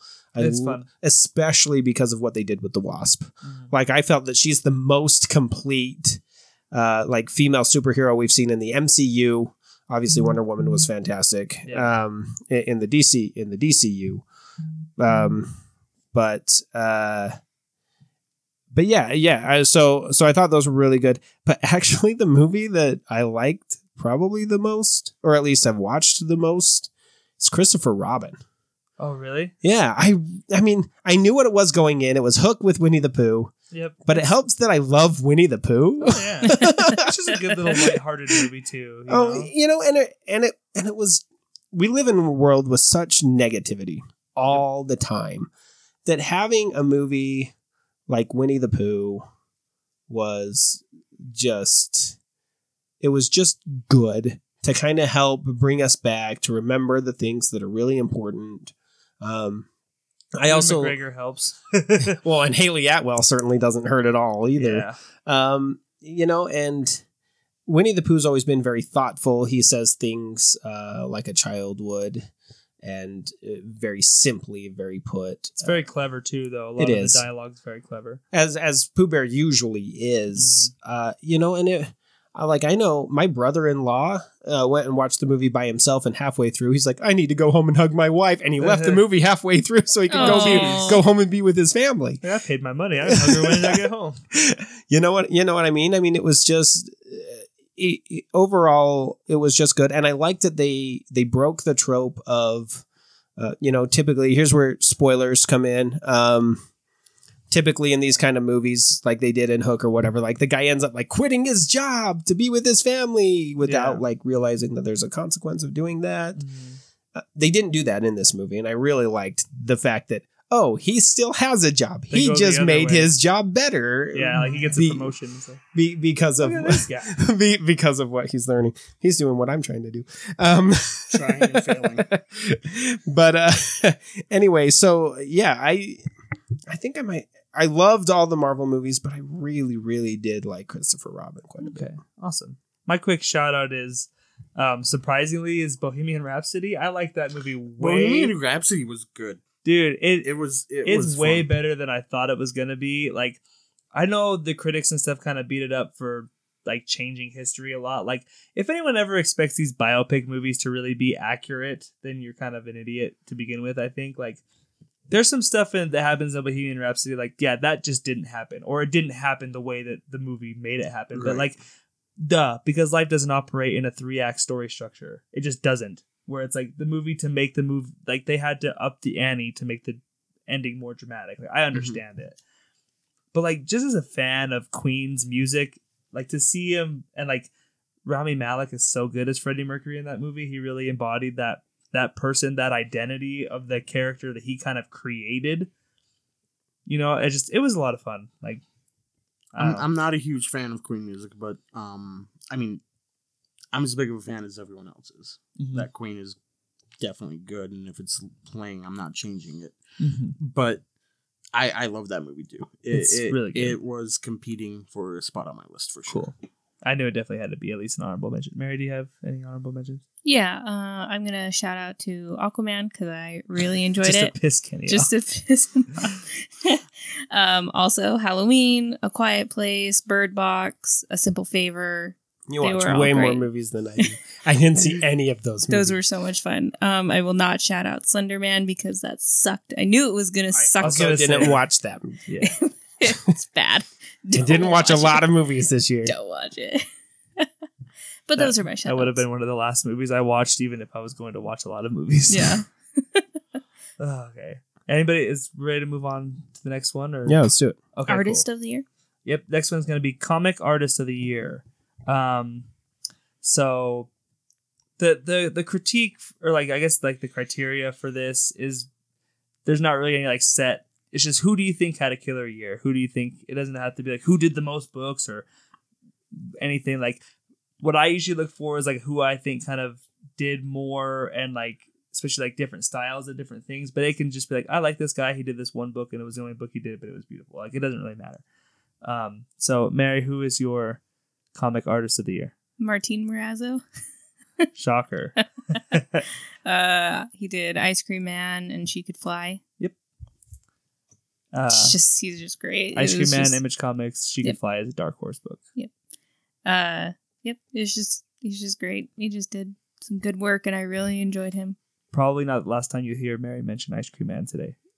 No, no, no, it's not. Kenny?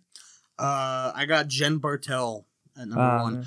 Um, every cover she does is awesome. There was a week where I ended up spending hundred dollars on two books that Mm. she did the cover for the the metallic uh comic uh, local comic shop day Blackbird cover I Mhm. bought, and then I got um so good. and then I got her Uncanny X Men number one. Um, Did you see her thing from the other day? That Carrie Fisher thing she did. um, was it the one that was supposed to be in the?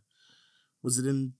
Was it in another like a Star Wars Women of Star Wars book? It was just like a portrait of like Princess Leia that she did. that might that if it's the one I'm thinking of, I think it was also in that book. okay. But yeah, no, Jen Because it was like the two year anniversary of her death the other Right. day, so she posted it. God, it was beautiful because it was like her colors and everything. Mhm. Oh, it was beautiful. no Bar- Bartel always kills it. She's my favorite Twitter follow for art for sure. she posts Um, a lot of good stuff. like yeah um she had an absolutely awesome year um i think and blackbird is so good not probably not the last time i'm talking about it today so yeah, Blackbird was fun. Sam Humphries is a good writer, but the the standout of that book, the three issues of it that I've read, that's all it's out, right? yes Yeah, the, I, the I've read the, the first three issues and like as good as Sam Humphries is, like, no, this is Jen Bartel's book. Like that's that's Yeah. the thing you're taking away from this book, no doubt.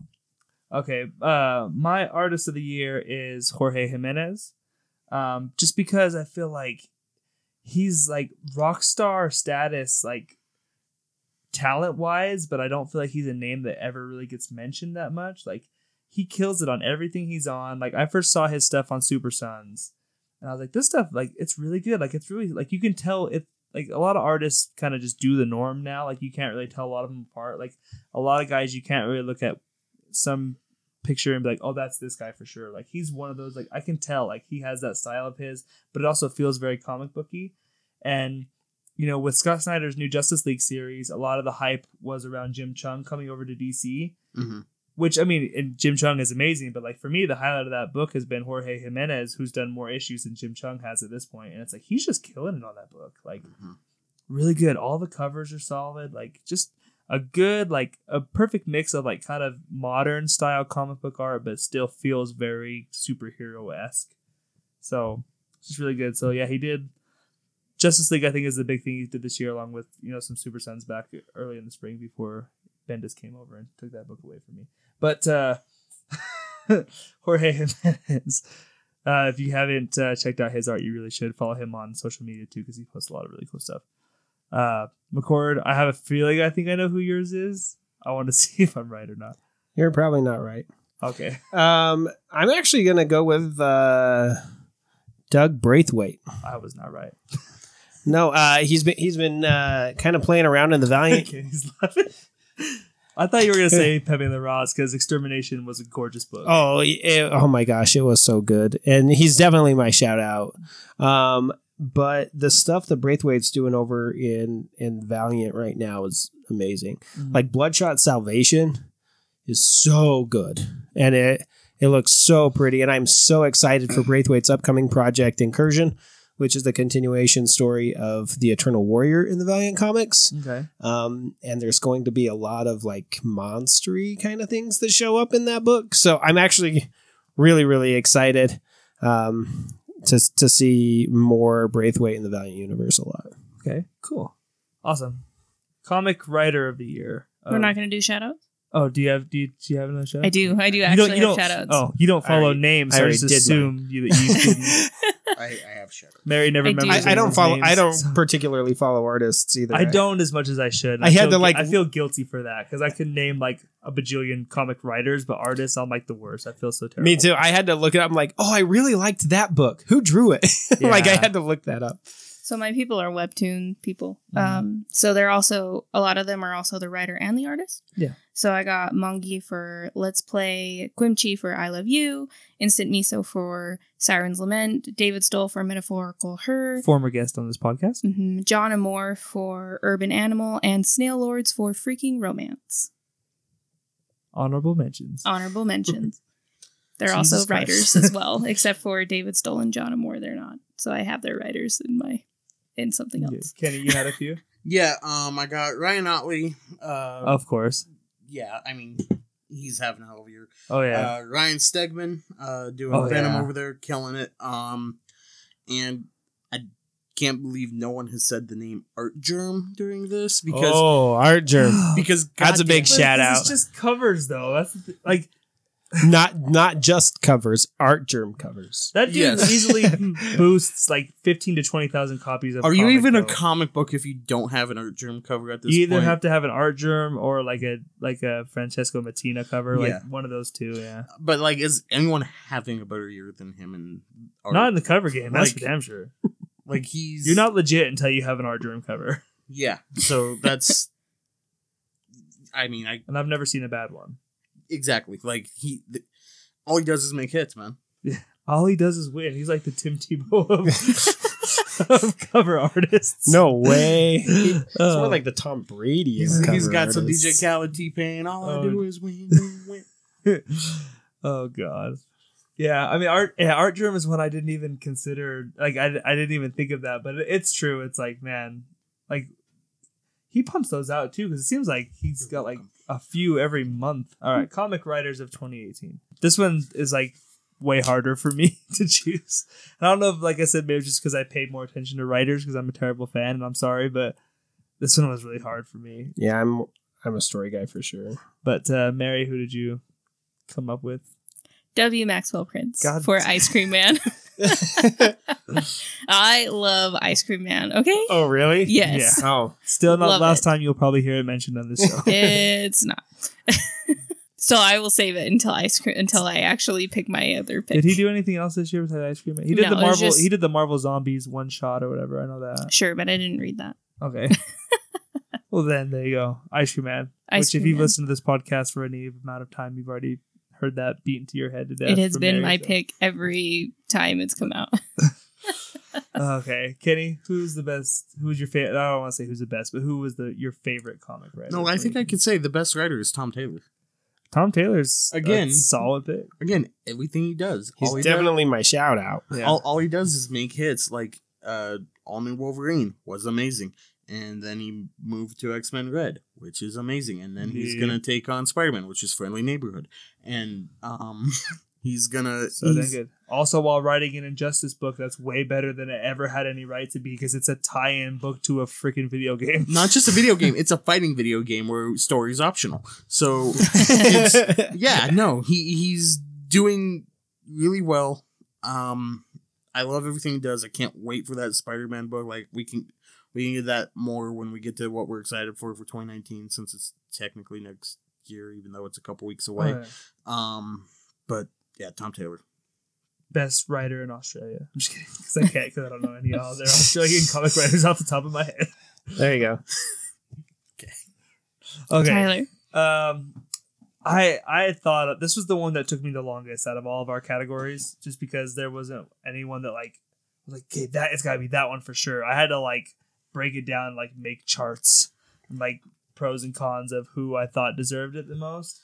Um, but for me this year, it's Kyle Higgins, and just because I think like the dude really showed like he flexes his writing muscles by like doing so many different things. Like beginning of this year he finished his nightwing the new order miniseries you know which is like you know apocalyptic future superhero story. While then he did like a political russian story called dead hand for image comics the creator owned thing that he did now he's doing a winter soldier book for marvel all while also finishing his like three year run on the power rangers book. Like all those books are so different from each other and he writes all of them and none of them feel like the same guy. And so it's just like man and when you look at his output for the year all those books were solid. It's just hard to like it's hard for me to argue like to not give it to him just because like man that guy's just like firing on every cylinder and i haven't read the new winter soldier from marvel but i've heard it's really really good and that's one that i definitely plan on on checking out so Of course, it's good. It has the Winter Soldier in it. Oh yeah, it's yeah, and say Kyle Higgins is he's one of those guys that, like he's he's earned my money basically. It's like I'll I'll, I'm- I'll be picking that up for sure at some point. Doesn't matter what it is, I'd, I'd probably pick it up if it's got his name on it. So McCord, Yeah. So uh, Michael Rosenberg uh, again. Uh, man, that guy. Michael. No, sorry, Matthew. Uh, Matthew. Michael. It's Matt. It's Michael Rosenbaum. Ma- Michael Rosenbaum, played Lex Luthor. Who's Lex Oh. Luthor and Matthew Rosenberg, who was the comic book writer. Yes. Um, yeah, no, uh, Matthew Rosenberg, man, that guy, that guy's crushing it. He's right. Not not only is he, um, writing like pretty much all my favorite books, Mhm. but he's crushing them as well. Uh, it just. Uh, he he has a sense of humor that's very much aligned with my own Mhm. uh, even in some of the most uh, intense books. Like I wouldn't call Phoenix Resurrection like a comedy book by any means, but there was at least two or three panels each issue that made me just laugh out loud. Mhm. Yep. Uh, one in particular was when the Phoenix was coming back, and these two, this father and son, were fishing on a lake. And this- remember you showed me It- this. like a huge pillar of fire shoots up out of the water and it knocks the the father and son out of the boat and the son's like i don't like fishing anymore. And dad's like yeah me neither. Let's go. And they just swim to the shore.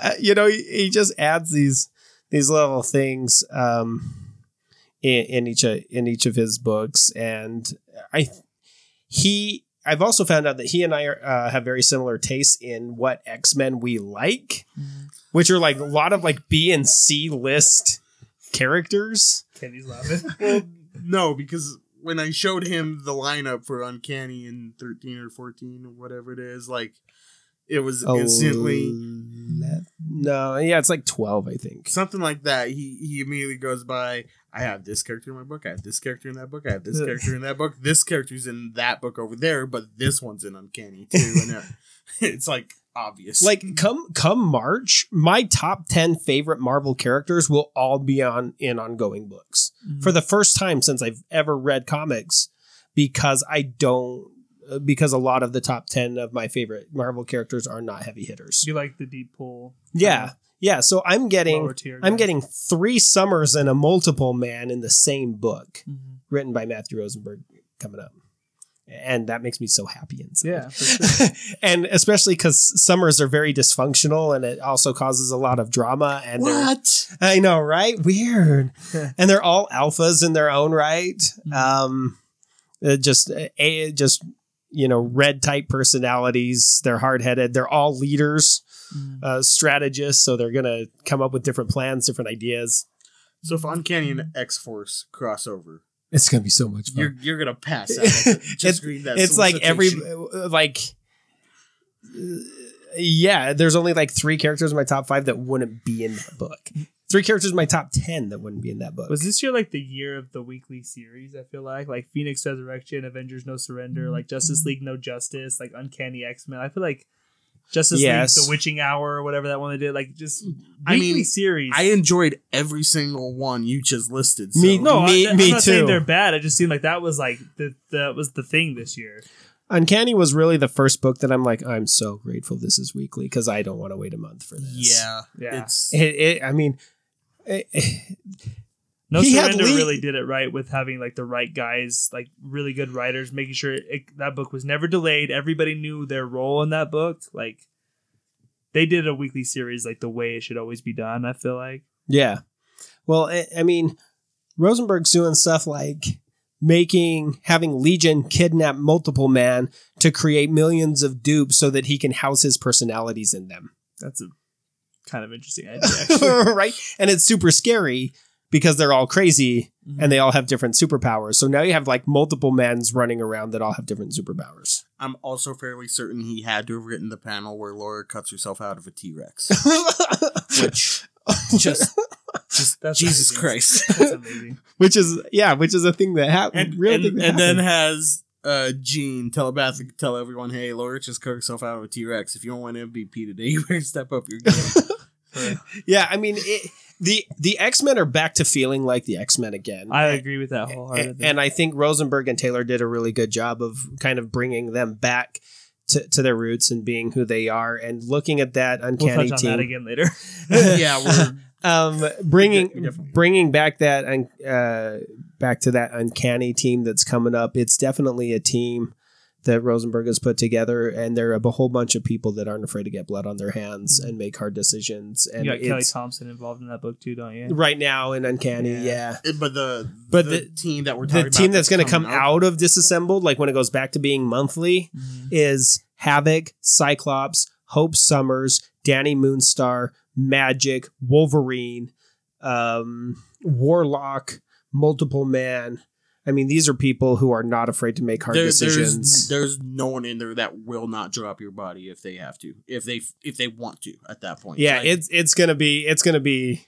I, I can't wait to see where they go from it. Everybody's commenting on it like, oh crap, like this isn't a team that's gonna let you walk away. like cue awesome. cue the yeah yeah yeahs his will roll because damn. Cue the, cue the and pause the podcast, go listen to the yeah yeah yeahs heads will roll. Mm. Hopefully it's the remix, but yes, do that. this is one that I'm sure we definitely got to have a few honorable mentions at uh, for writers. I know I want to say Scott Snyder just because I feel like metal he was, was metal was so big and I felt like he had it as under control as he could for then to move on to Justice League No Justice and then actually make Justice League a must read book at DC again, which it has not been in quite a long time. So it's like, man, Snyder, he's just like it's crazy how fast he kind of grew up, like climbed up the little, you know, I guess table of power at, at DC. Like, I think it's called the corporate ladder. there you go. That's that's that's, that's a better term. That makes But, uh, sense right That's there. it's like Jason on the Good Place. Yeah. it's like we're in a different zone of time. No, that's stupid. Different clock land. how many how many good place references can we get? Um, Boredom. yeah, Those No, are ta- those are taking away my '90s TV references. Sn- Snyder's a guy that I've I've been critical of when it's time for to be critical of him, but I also praise him when he deserves it. Like Snyder had a really good year, so I'll I'll give him props. Who else? Um, writers, because I'm sure there's at least got to be a couple that almost mean- made everybody's list. yeah, I had Matthew Rosenberg at two. Uh, gotta shout out Donny Cates. He's been having the He made. Venom readable. Like yeah, That's no, saying something. No lie, he made Venom readable. Um, uh, he's the man at Marvel right now. Like for, take everything I said about Snyder at DC times it by like five. That's Donny Cates at Marvel. Like they're just they're they're trusting him with anything. Right yeah, now. well, it's like Cates and Rosenberg right now at Marvel. It's they're the new Jason Aaron and Bendis. Like when, when Bendis left, it's like, what are we gonna do? And they all just like turned to Donny Cates, like, pass the torch. Like, Here, here's the key. he, ha- the he hasn't fumbled yet. Like they've give they've thrown everything at him. Like right Thanos, okay. Right Doctor Strange, okay.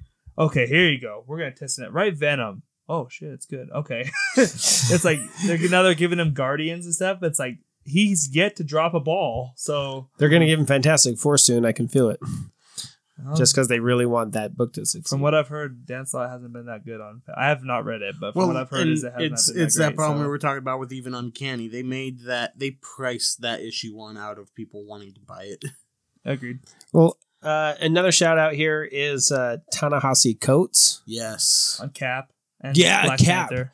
So I don't always read Captain America. Mostly, I read Captain America when Winter Soldier is featured in it. or when Um, he is Captain America. Oh, you know, yeah, dude, he was so awesome. he was. Um, yeah, so I read I read Cap intermittently, um, and I haven't read Cap for years. Uh, read anything since I don't think. yeah, me. So- uh, I've tried, Yeah, but like Nick Spencer's stuff, I didn't feel. Uh, you know, I didn't, I didn't like care Mark for Waid's so much. either. I didn't either, which is weird because Mark Waid's like Daredevil Oh, was I- phenomenal. I love Mark Waid. I just yeah, he, he didn't do it for me. but but uh, from issue one of Ta-Nehisi Coates is Captain America. It's like, Mm. yeah, I'm gonna I'm gonna read this now. this is this is really really good. And so for me to get into a book that I don't normally read simply because of how good it is, Mhm. definitely deserves a shout out. Cool. Mary, did you have any others or Yeah, I've got Justin Jordan for Urban Animal, James Maddox for uh, Metaphorical Her, former and, guests on this podcast? and Rachel Smythe for Lore Olympus. okay, more webtoon people. Yes. Awesome. Josh- Webtoons are fun. Joshua Williamson, by the way. Oh yeah, killer run on the Flash, man. And like Justice League Odyssey's been good. yeah, and like Deathbed and stuff like Birthright, obviously, but like killer run on the Flash. Yeah. though seriously. Yep. Okay, all right. We're gonna get into our top comics of the year now. Um, we're gonna do indie first, and so some people kind of Oh, argue what, first? Oh, yeah, okay. what classifies as indie. Like we're we're being really fast and loose with this. Like anything not big two. You know, some people is like, well, Image isn't indie because like Image has gotten so big. Like for we're, we're we're counting Image, we're counting IDW, we're counting Dark. a- anything not Marvel or DC is is fair game here. So, Mary, we know what the answer is, but what's what's your indie book of 2018? Ice Cream Man. What? What? What? yes, so surprising. It's Ice Cream Man. It's been great. It's been solid. Oh, it's just It's really good. I think it won like number one like horror anthology book of the year on like a lot of lists. Yeah. So because it's just it's just so. that one- What? that one's fast. It was. I Uh. don't know what more to say about it. We've already talked about it so much on the podcast. Kenny Uh, Saga. Saga. Oh, I thought for sure Blackbird was coming back again. Oh, Black Blackbird's g- second on my list, but Saga, god damn it, ripped my heart out. It, it killed me, and then they said we're not giving it back to you for a year. God damn it! So I'm like, it's got to be them. It's it's got to be Saga. They they're so good. Brian K. Vaughan and it was Fiona Staples, right? Yeah, Yeah. They're, and they're good, and I they definitely deserve shout outs as well. And I knew I would get to with Saga. So, but the the ending of that book that were like, I don't understand people who aren't reading Saga. Honestly, like, like Mary didn't like it. Mary just straight up didn't. How like it. far did you get into Saga? The first See, issue. They literally made the first issue kind of bad because they didn't want people to pick it up and do TV shows. I hate to, Uh, and I hate people who say, "Oh, you gotta stick with it a little bit further." But if you do stick with it a little bit further, there it, there's gold. Mhm.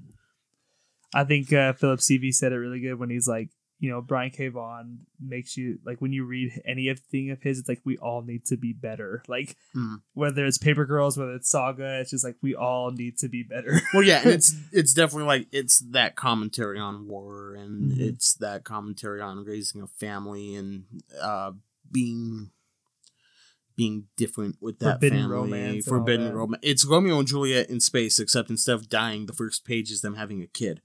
So which is cool. yeah, um, And Fiona Staples is so good. Just yeah, Fiona Staples kills every issue. It's it's a really good book. I I love it. Um and I hate that I have to wait a fucking year. like like when I when I read that, particularly reading that letter after the last page of the last issue of Saga, it's like why? Why did why did you do this to me? It hurts so good. It killed it killed me. I'm gonna get some crap for this, but my non Big Two book of the year is Shattered Grid, the event from the Boom Studios Power Rangers books. And Why are you going to get flagged from that? That was awesome. oh no, it was um just I, I think And it's it's sold like crazy. it's because it's not necessarily indie because it's Power Rangers. Is that why you thought you were Uh, going to get but but anything that's partly not Big because- Two is considered an indie it's publisher. licensed, yeah, because it's a licensed book. because it's licensed, he doesn't own the rights to that, that character. and just I That's just- not I feel like Power. Rangers would get dismissed in an indie book conversation because you'd be like, oh, Saga, The Walking Dead, like Wicked and Divine, like books like that are the one like oh Power Ranger, but like guys, it's really everything I've ever wanted. Like the Shattered Grid is you when you were a kid and you had all your toys just spread out across the room and you just created this giant thing where you have like I'm gonna combine all the action figures together like this is like Crisis on Infinite Earths for Power Rangers. Every Yeah. team is there. Everybody got something to do. It was a big long thing that Kyle Higgins like it's a perfect like send off to him for for him to leave the book on that note. Mhm. To the point where it's like I um, I stopped reading the book because it's like it, I cannot imagine this book getting better than that. So like I needed to drop something, so that's as good of a time to drop it as any because there's no way it gets better than this. That's not any flack on Marguerite Bennett. I'm sure she's doing fine. It's just Mhm. like something had to go and like such a high note to end on. Like, well, I'm just gonna drop Power Rangers at the Shattered Grid, but it it just it works for me, dude. My I think my favorite. I'm gonna spoil just a little little tiny something. My like I think my favorite moment in comics this year is in like the final battle of Shattered Grid where um, Jason tells Kimberly. So if it hasn't been spoiled to you by this point, Tommy dies in the first issue of Shattered Grid. He gets killed by Lord Drakkon, who is an evil version of Tommy from an alternate universe. Um, in their big final battle with all the Ranger guys there versus Lord Drakkon and his armies and everything, Jason tells Kimberly, he's like, Look, I need you to lead the front line here on the ground because I need to go command the Megazord. It has to be you. And so, since Tommy died, Jason's been carrying around the Dragon Dagger and had the gold shield on and everything, but he gives it to Kimberly and he's like, Go, you know, lead the troops, go fight, be the leader and everything. And so she goes and they fight and they have this big fight and she's fighting Lord Drakkon. There's a part where she gets knocked back. She pulls out the power bow and puts the dragon dagger in it and shoots it and hits Lord Drakkon in the chest. Like when I saw that, I'm like, that's the most Power Rangers like fan letter moment to me. Like That's so dope. It is. It I I died. I died of in tears of joy. Just oh, so good, man. That might be like my favorite moment reading a comic book this year, which is really saying something. So, Shattered Grid, man. I I, ca- I don't know if I can say like if you're not into Power Rangers, go buy it because it really is like such a fan fiction. Like if you've ever loved the show, here's everything you've ever wanted. So I don't know how appealing it would be to you if you're mm-hmm. not a fan in some capacity, but like on its own, the storytelling is very, very good. But I think if you're a fan, you're going to enjoy it a lot more. So, McCord, what's your non Marvel or DC book of the year? Do, does it count if it didn't come out this year, or do I have to pick something? Did you read it? This I, year? I read it this year, We'll- but we'll it you came pass out. on it. We'll give you a pass. It can't. It, well, if it's gonna be, if it's gonna be this, if it came out this year, uh, I would probably have to go with. Uh, actually, Livewire just came out this week, Mhm. and Livewire number one was actually really very good. Okay. Um, that would definitely have to be. I'm so excited for Livewire. Uh, she has deserved her own title for a really long time, and especially because it's uh, the continuation of two of my favorite current stories, which was uh, the Secret War, uh, Secret Weapons, Mm-hmm. led into Harbinger Wars two, and then Livewire is the continuation of those two storylines. Okay. Who's working on that book? Uh, Vita Ayala, and uh, I probably slaughtered that person's name, and I apologize. Uh, See, we never know the artist. How terrible. We're so I- terrible, guys. I know. Uh, Just the worst people who ever. I even bought the glass cover for Livewire. I'm super excited. Oh, I think you showed me that. Yeah. Or you showed me. It glows in the dark Does it too. really? Yeah, it's awesome. That and and it, it it was it was actually supposed to be a um uh it was supposed to be a mini series and then they um and then it, it got so much hype that they made it an ongoing. okay. So That um, to happen from time to time. yeah, Not very uh, much with Valiant books. I wouldn't imagine. Raul Allen and Pat- Patricia Martin Okay. Are the artists on that book, and boy, is it is it good. Um, other than that, like because I only started reading Valiant this year, so I have a lot that I've been reading. But Mhm. Archer and Armstrong is one of my favorite books ever. Awesome. It is so good. Sweet. Uh, all the all the way back to the Fred Van Lente Archer and Armstrong stuff. But if it has to be from this year, I'm definitely going with Livewire. Cool. Any other shout outs for non Yes. non Marvel DC? Okay. Yes, I got so Lore Olympus. Uh, and Lore Olympus, if you know the story of Hades and Persephone, it's basically that. Okay. Um, just kind of done a little bit differently.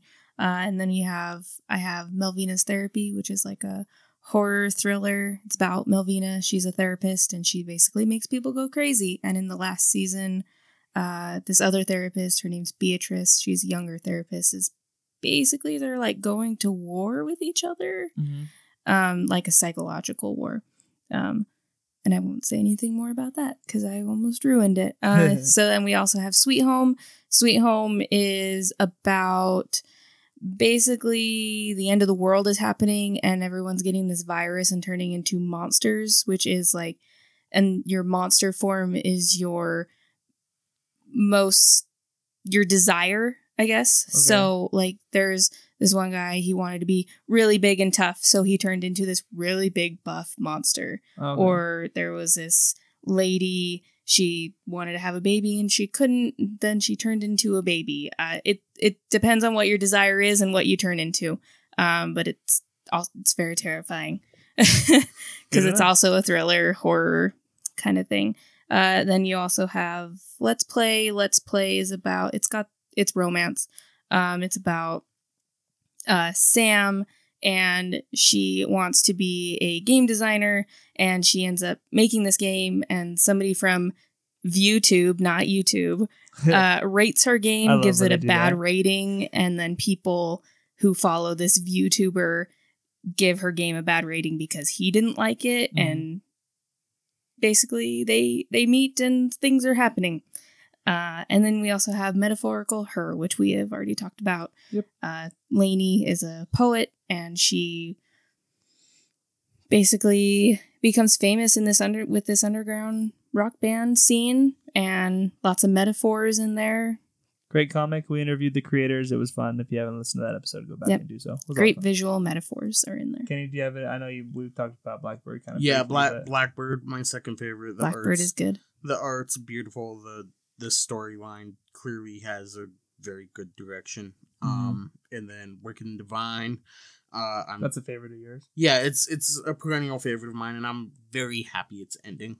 Like, Is it ending? yeah, it's Oh, ending. okay. This is their last arc. How deep And I- are they in that? Uh this will be their eighth trade. Oh, jeez. I want to say So after what, this, fifty Yeah. some, fifty Eight. some odd issues. In something like that. Yeah, That's crazy. Um, yeah, it's been really good. Um, and I know it's kind of weird for me to say, "Oh, I'm happy it's ending," but I I think stories that end are better. So the best stories are the ones that have endings. Um, Agreed. And I'm I'm excited to see where it goes. Cool. All right. Uh, DC Comics Book of the Year. Mary. Doomsday Clock Okay. Why? because I like it. It's really hard to argue that point. It's- It's like It's no, you no, you don't. yeah. like no, you do. because I like it, and I haven't read Gary a lot Frank. of DCs. I don't, I don't read a lot of DC and Marvel. Because Gary Frank is amazing. Gary Frank is amazing, and I love Geoff Johns. Yeah, that Geoff Johns guy, he's all right. Yeah, he's okay. He's written a thing or two that I like. I'd take him. Ah, it's it's so hard to not have like a love hate relationship with Doomsday Clock because it's like God, the delays have just killed that book so much. But it's like, There's so but it's like, do you blame the book itself for that? Like the the material is so good, but you're so mad that it's not. Dude, I, I You don't get it when you want It it. needs I to be- hold oh. the clock responsible. yeah, Not not not the book or anything. Like the clock symbol. It's its fault. it is its fault. Damn that clock. That clock. Ugh. Kenny, what's your DC book of the year? Justice League Dark. Oh, okay. Um, Oh. This was almost one of my discoveries of the year. Uh, Justice League Dark and the the Witching Hour. Uh, That's Tynion, right? yeah, and he's they're killing it. It's it's so much fun. It feels so big and epic.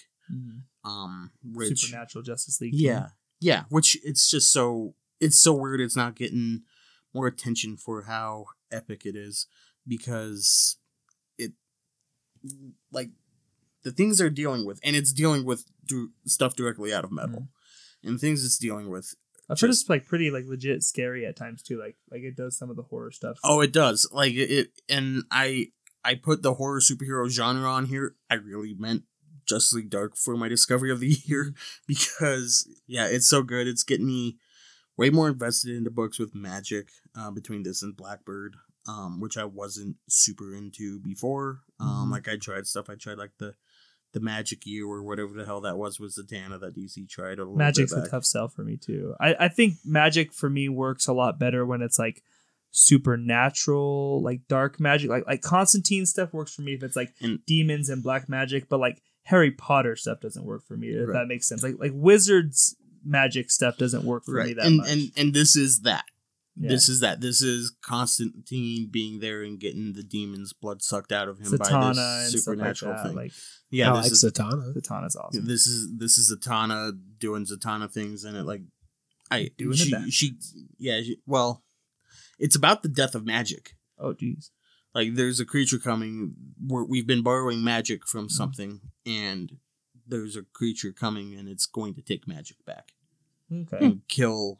That's the kind of magic and stuff I can get into. Like Doctor Strange, I like like dark dimension stuff. Like it's a lot of fun. But like It has it has Doctor Fate um getting overtaken by Nabu. I heard he's like a villain now or something. He is Nob- Nabu has taken the Fate in like the last Doctor issue. Fate could be a kick-ass villain, honestly. Yeah, oh, How come no one's done that after this? and he's he he's trying to bring the creature to the world. He's like, in order to create order, I need to get rid of the chaos that is magic. oh jeez. That's the only way I will have order. So, um, I think it's the other kind is what the creature is called. I Mhm. should know this. I read the last issue an hour ago, but Tynion's a stud, man. He's a prodigy of Snyder, and he's he's he's good. My DC book of the year is the same book as last year. Uh, Mr. Miracle, Tom King, Mitch Gerads. It's over. It finished this year. Uh, it was a 12 issue maxi series.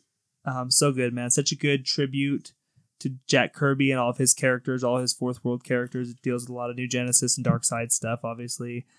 Um, but it's also a comic that really deals with a lot of like real stuff, a lot of PTSD, a lot of self harm, a lot of you know, it's, it's a it's a very Tom King book. That's the thing Tom King does, and he does it well. And does he overdo it? Definitely. Um, but the, I, this is where it works the best for me. Um, as good as Vision was, I think this one does everything that Vision does really well, and maybe does it a little bit better. Um, so yeah, Mr. Miracle, it's really really good. I've raved about that book a ton, so I don't really feel like I need to say too much more. But uh, I'm curious to see if McCord even read a DC comic book this year besides Batman 50. Well, you're close. Okay. you're you're really close. Batman Uh, 51. 50 and 51. I did I did read Batman 50. Um, I also read a little bit before that. Yeah, it takes a, a lot um, for me to to read a DC book, but there was a full arc that I did read this year, Okay. and that was The Gift. Uh, that Batman the Gift. That's when Booster Gold goes back in time and saves um, uh, Thomas and Martha Ca- uh, Wayne. Tony I knew I Daniels was drew that book. Tony Daniels amazing. He drew that whole arc, and that book is beautiful. Well, and like I I really liked it because Booster honestly thought he was doing a good thing Mhm. by showing Bruce what his life would have been like had his parents not died. Yeah, It turns out that the world is a terrible place. wasn't like Dick Grayson Batman? Or something? Yeah, Dick Grayson was Batman and he was armed to the teeth. Oh, And he was more like the Punisher. The Joker has basically won out in this Mhm. world. And if you get gassed by the Joker, you basically become a Joker yourself. Oh wow. Hmm. Um, so it opens up with the Green Lantern with a big Joker smile on his face, saying, "You're not supposed to. I'm not supposed to be able to hurt myself with this ring, but nobody has more willpower than me." He puts his ring up to his head and punches through his head, Oh Jesus. That's Tom King book. and and kills himself. Like that's how that opens. What suicide in a Tom King? And book? Booster goes like, "Holy crap! What's that? What did I do?" What's happening here?" Um, and then uh, Dick Grayson as Batman shows up, and he's like, "Hey, you haven't been turned by the Joker yet. I should kill you now because it's better than being Jokerized." And so now Dick Grayson's hunting Booster Gold. Uh, by the time Booster tells Bruce, like, "Hey, like." I did this for you. Yeah. Isn't isn't this cool? And Bruce is like, oh, it makes so much Like, sense. you're basically the worst person I've ever met. yeah, I, I think I think the best panel in in there was Bruce says, "This makes so much sense. I keep having these dreams of pearls falling." Oh, gee. terrible. And I I was like, he, "Yes, that that panel wins Oh, like the entire year worth of comics." That panel, Booster wins. Gold's such a fun character. I really wish he was used more. Um, but yeah, so that book, uh, that that's one of those that's one of those few DC books that as soon as I heard about it, I picked up in single issues and was like, yeah, this I, I'm gonna read this. was book. not disappointed. No, it Tom was King definitely likes Booster it was fun, and then and then that and then that kind of carried over uh, through through fifty, which I really enjoyed. Yeah, uh, issue fifty. As 50 well. was a great issue. A lot of good character moments there. But yeah, so that was awesome. Okay. it was fun. last category Marvel Comic Book of the Year. I only read one. Hey, I, that's okay. I only read one DC book. It's fine. The Life of Captain Marvel. That's the only one I read. Margaret Stohl and rotating artists, I think. Yes, those people. Yes, those people. the other people that contributed to this wonderful medium, Yeah. you know, the people who actually bring the book to life. Yeah, the Yes. one that actually the one, make it look really good. the ones that we don't remember, you know, those guys. Those ones, yes. Those guys are great. we should all be banished from we are no longer allowed to do um, comic book podcasts. Life of Captain Marvel, a new origin for Carol Danvers. yes. It's the only origin I know. So you had nothing to compare so it I to. had nothing to compare it to. Boom, perfect. So it's the Good to only go. one I read, so it's my pick. It's a five issue miniseries. Uh, why'd you like it? Why is it good? Because it's the only one she read. Because it's the only one I read. That's flattering. it's the only one I took time to read, so that should be a compliment of itself. okay. They Kenny, got me. Marvel Comic of the Year. This is the one I've been bouncing back on since I wrote my list. Tyler, what was your Marvel? book of Last the year? minute audible. I No, it's I not last dude, minute. dude, he's he's changed it like three I kinda- times since I we kinda got in wanna the car. go before you because I'm scared you're gonna take mine. I don't Uh, care if people take mine. Yeah, I don't care if you take mine or I take yours. I want to be original. Fine, it's Amazing Spider-Man. Okay. Wait. Wait, which Amazing Spider-Man. I'm taking both of them, son. Okay. I didn't know one? if it has I didn't Peter Parker in it, it's I've- I'm in. taking no. I'm taking. I don't know uh, if you're I'm referring taking, to Slott's or Nick Spencer. I'm taking them both. Okay. I, I, they they the numbering allows me to take them both. Yeah, for Um, sure. the Dual- dual rules allow me to take them both. No, I mean you you have the Red Goblin wraps up um Slott's run with 800 and 801 like I said probably being my favorite issue single issues of comics this year. You you have that and then Nick Spencer comes on and does the thing and finally gets Peter Parker and Mary Jane back together and then and then he do, has an awesome run with awesome art by Ryan Ottley like and Humberto Ramos. Like when And- when Ramos yeah. is your backup guy, that's pretty. Good. It's like it's, Yeah. it's like all right, all right. We need to bring in the relief pitcher. Come on in, Humberto Ramos. That yeah, you're you're doing good things. So I got. Spencer's got such a good hold on that character, man. It's Yep. even Yep, Peter's funny uh, again. He's witty. He's more street level with something insane happening in the background, which is perfect for Spider Man. Uh, agreed. I yeah, um, yeah. It's it's got to be Spider Man. Oh, Now, ask me again in five minutes. It's going to change to number two, but still Nope, it's marked. okay. this one was really really tough for me. Like last year when we did this, when it came time for best Marvel book of the year, it was really easy. It was like Chip Zdarsky Spider Man because I'll be honest, I, I thought 2017 was a rough year for Marvel. I He's didn't gonna like. do Daredevil. I didn't know. Zdarsky is. Oh yes, yes. he Um, is. I didn't like a lot of stuff Marvel did in 2017, so there wasn't a lot of competition for me last year when good. this category. This year, I've read a lot of Marvel, and I've loved almost everything that I've read from Marvel. And I had to think over this one for a while, but I I finally settled on the one that I think surprised me the most because when I heard like Jason Aaron on Avengers, I'm like, that's gonna be good, and it was. Like Spencer on Spider Man, that's gonna be good, and it is. Like all those things, but like I've said before, I'm I'm very much a casual or maybe even less than casual fan of the X-Men, not because I don't like them. That's just never been my wheelhouse like it is McCord's, you know, like that's his playground, it's never been mine.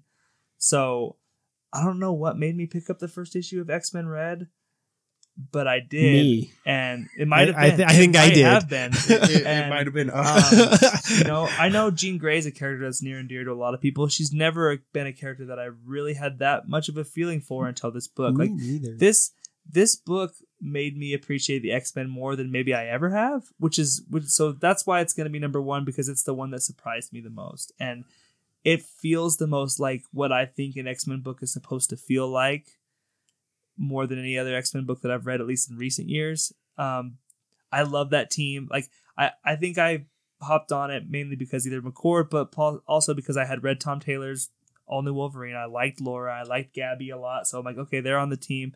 I've always kind of liked Nightcrawler and Gambit. So I was like, okay, like I like this lineup. Namor's kind of interesting.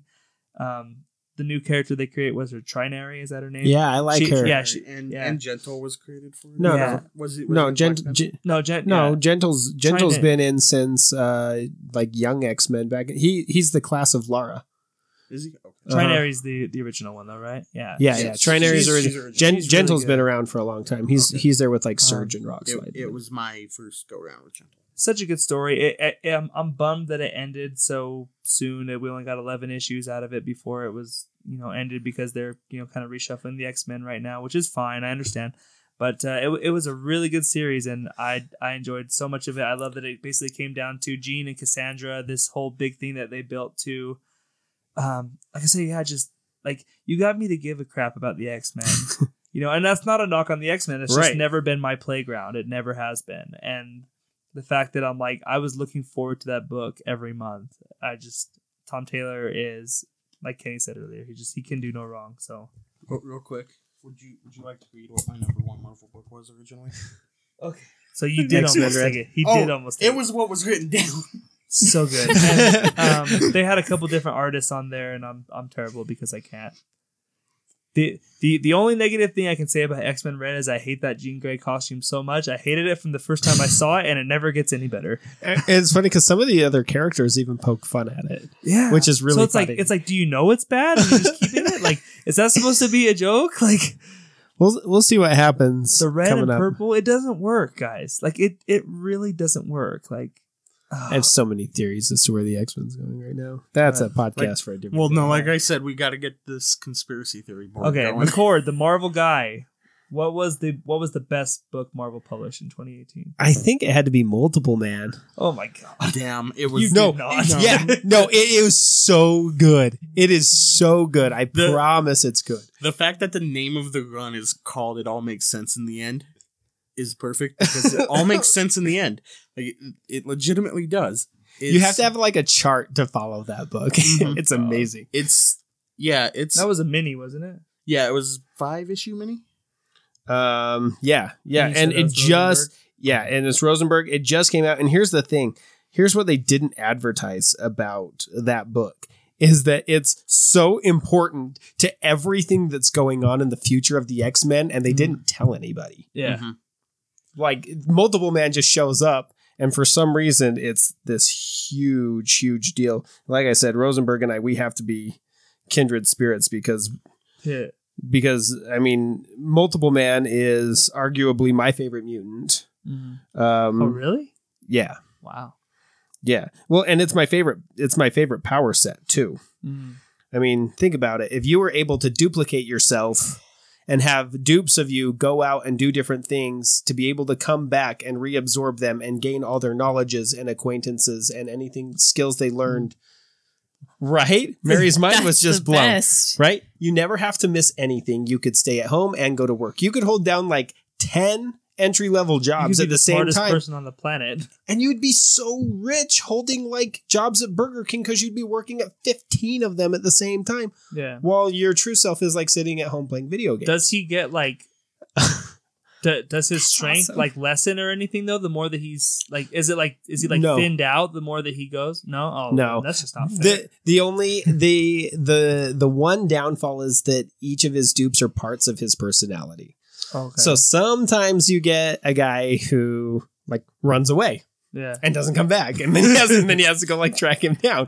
Uh, one became like a suicide bomber once. Oh Jesus. Oh, Yeah, and when and when one of the dupes die, then uh, he, then all the memories and stuff come back to him too. So, Uh, yeah, so I mean, uh, back ba- about 15 years ago, uh, Peter David had pretty much total control of Multiple Man, and he, Peter David's a stud. uh, yeah, and he sent a, and he sent out his dupes to do a whole bunch of different things with the instructions that they were all supposed to come back. Not all of them did. He ended up being like a pro baseball player, a private investigator, a high-ranking Shield official, a high-ranking Hydra agent, a, a- like I mean, he just a priest was Mhm. one of them. Um, you know, just a ton of different things. Um, and then he also got kidnapped by one of his dupes, and he created a dupe on the other side of the door because it's a it's through kinetic energy. So he he concentrated all of his power to create a dupe on the other side of the door, but that one was a defeatist, and he just sat down in the hallway and cried. Oh, yeah, sad. You know, you know so what I he mean. so he's not dependable. Like he can't like he can't depend on his duplicates to always do what he wants them to do. Unless it's a strong conviction. If it's a really strong conviction, then his dupes unify. okay. um and it i mean it's and it's great uh and it's so funny. And this new run this is the first time we've seen multiple man since that x factor run ended um probably 10 Well, he 10 15 years ago. he was dead for a while. yeah and he yeah and he was supposedly dead too. Um but as long as one dupe survives then that dupe becomes Madrox prime Okay. Hmm. so I mean, so he's really hard to kill, but they managed to kill him until they didn't because one dupe survived and hid in in a cave. They killed him with the Terrigen Mist, He was like in Inhumans versus X Men, the first, like the first page, like The when the first Terrigen page. Mist, when the Inhumans Terrigen Mist came. That's the really the only way you can kill multiple man Mm. because it's not a kinetic force. Because every time you punch him, he just creates more of himself. Like he's taken on She Hulk by The himself. Multiple Man is the best Marvel comic of 2018 Oh yeah, from the Marvel guy. yes. It is damn fine. Eh, I'm gonna read. I'm gonna six issues? five. Oh, And the trade just came out. We sold out of it in the first day. We just ordered a bunch of more. Now, does the trade have the chart? I don't know. I haven't looked yet. Okay, I didn't get a chance. Supposedly, there's a lot of wibbly wobbly, timey wimey, Jeremy Bearimy time travel involved. uh, this is my favorite panel from the book, and it pretty much sums up the entire book It's and the X Men in general. It, it says, I just want to send some of my dupes into the future, farther into the future, to create versions of themselves to go into the past, not this past, but the real past, and save me so I can come forward to this past and create those future dupes in a little bit. I don't think that'll mess things up. It's a little convoluted. The X Men aren't convoluted at all, guys. And the way to read this book is definitely to binge it in in a trade form because it does get it like it does make all it all makes sense in the end, but man, it gets it gets confusing. like the first issue ends with like fifty dupes that are different dupes. Like there's a Hulk dupe, there's a Wolverine Deadpool type dupe in there. Just like a in- Doctor Strange dupe. Yeah, like and they're just all chilling in the X Mansion, and Jamie's just sitting there like, "What the hell?" It's He's like, he's like, wait, wait, wait. I can explain. Actually, I have no idea what's going on. That's It's- awesome. It was a really good book. well, and even in Uncanny, like, um, they have to find him because supposedly, according to Legion, he's the only one that can save the world right now. Mhm. And and they find uh, Glob Herman finds him in a bar, and multiple men says, "Well, how'd you find me?" And Glob Herman said, "Well." I just started at the closest bars to the mansion, and it wasn't really hard. This is only my third stop. He's like, "Yeah, fair enough." That's pretty awesome. So, Mhm. um, but I mean, anybody who doesn't think multiple man isn't a threat doesn't know multiple man. When you can create as many dupes as you want to fight you, Yeah, not that hard to figure out. yeah, like She Hulk uh, during Secret Invasion, She Hulk was just pounding on Madrox, Mm. and he said, "Come on, She Hulk, tell me how you're stronger than ten men, hundred men. Hell, give me a number and I'll match it and more." Yeah. I mean, strength in numbers, man, and that Yeah. guy's got it all. Even if it's a even if he was like a weak guy, like a thousand weak guys is still a thousand guys. right um, yeah and and all of that led into uncanny disassembled Mhm. and nobody knew Mm. like one of the first panels of uncanny disassembled i think issue two is people in a space station Yep. and they just see this black dot growing in kansas Mhm. and they're like are you seeing this what the hell's going on in kansas and it zooms in and it's multiple man it's just duping over and over. yeah over and over and over That's again terrifying. yeah, it no, it was. It was like one of those things where you turn the page and you're like, "Oh crap, here it goes." so yeah, that that book was way more connective to the entire X Men universe than they advertised. Mm. Uh, it was very funny. uh, and at the same time, it really brought a lot of things home uh, and is leading the X Men into the direction that they're going to be going for the next little bit. And he's going to be on the Uncanny team too, which is great because he hates Cyclops. Mhm. So we'll see how this works out. Awesome. cool. Well, no weekly picks this week because that's basically what we gave you for a whole podcast. There's a bunch of stuff to pick, but uh, before we get out of here, just kind of real quick. Obviously, when it comes to comic books, we only have solicitations through like March. But uh, what what are some of the stuff that you guys are looking forward to in 2019? Uncanny. Uncanny. Tom Taylor's Friendly Neighborhood Spider-Man. Yes, that Chip Zdarsky on Daredevil. Chip Zdarsky on Daredevil. Chip Zdarsky is another guy who deserves a shout out here because Oh, yeah, he was fan. doing he he was writing Spider Man. He's been doing the Defenders thing. Marvel and, two and one. Yeah, Marvel two and one. Sex criminals. and and drawing sex criminals and doing a bunch of variants for his own books and stuff. Like Mhm. When you really come down to it, he's the Renaissance man going on right now because he's the one who's doing everything. I would agree. Like if we were gonna have to name one creator of the year, it's him because he's drawing and he's writing and everything Well, like that. He's one. Of, he's one of the creators I'm looking forward to the most next year, Zdarsky on Yeah, I'm well, so down. for and that. Invaders. oh, yeah. that's true. He's doing he's doing Daredevil and Invaders, which means he's taking over the Winter Soldier and Daredevil, like two of the three uh, of my favorite characters that aren't mutants. awesome. Yeah. and uh, yeah, and I'm really excited to see where he goes with it. Obviously, got Detective 1000. It'll be coming out in March. That, that'll be a big deal. DC will do a big old thing for that. They they they put out like the lineup for that book, which is going to be pretty crazy. You got like Kevin Smith and Jim Lee are doing a story together. Um, you know, Frank Miller, of course, Scott Snyder, Greg Capullo, all these kind of guys, Denny O'Neil and Neal Adams. I think you're going to do something. So that that'll be that'll be fun. Um, I'm probably one of the few people that still celebrates and reads Spawn, but I do love Spawn just because I'm a kid of the '90s and I. I'm not afraid to admit it, but um, Spawn will cross 300 issues next year, which will make it the longest running indie comic of all time. It'll pass Cerebus, so um, that's kind of a big deal. At least I thought so. And then Doomsday Clock will finally finish next year. We hope. Hopefully. Uh, Suppo- alleged, allegedly, it will finish. so And the rest of DC universe looking forward to up. that to finally have this thing done. And uh, Kelly Thompson on the new Captain Marvel series. I'm excited to see what she does with Carol, especially with the movie coming up. We'll see uh, how big of a push Marvel gives Captain Marvel because she needs it. So especially after Bendis destroyed her character in Civil War Two. God, that was awful. yeah, it I, awful. I think real quick, just going back to Uncanny, because I think it's a point that needs to be mentioned that I don't think has been given enough consideration, is that Uncanny will reunite Wolverine with Cyclops.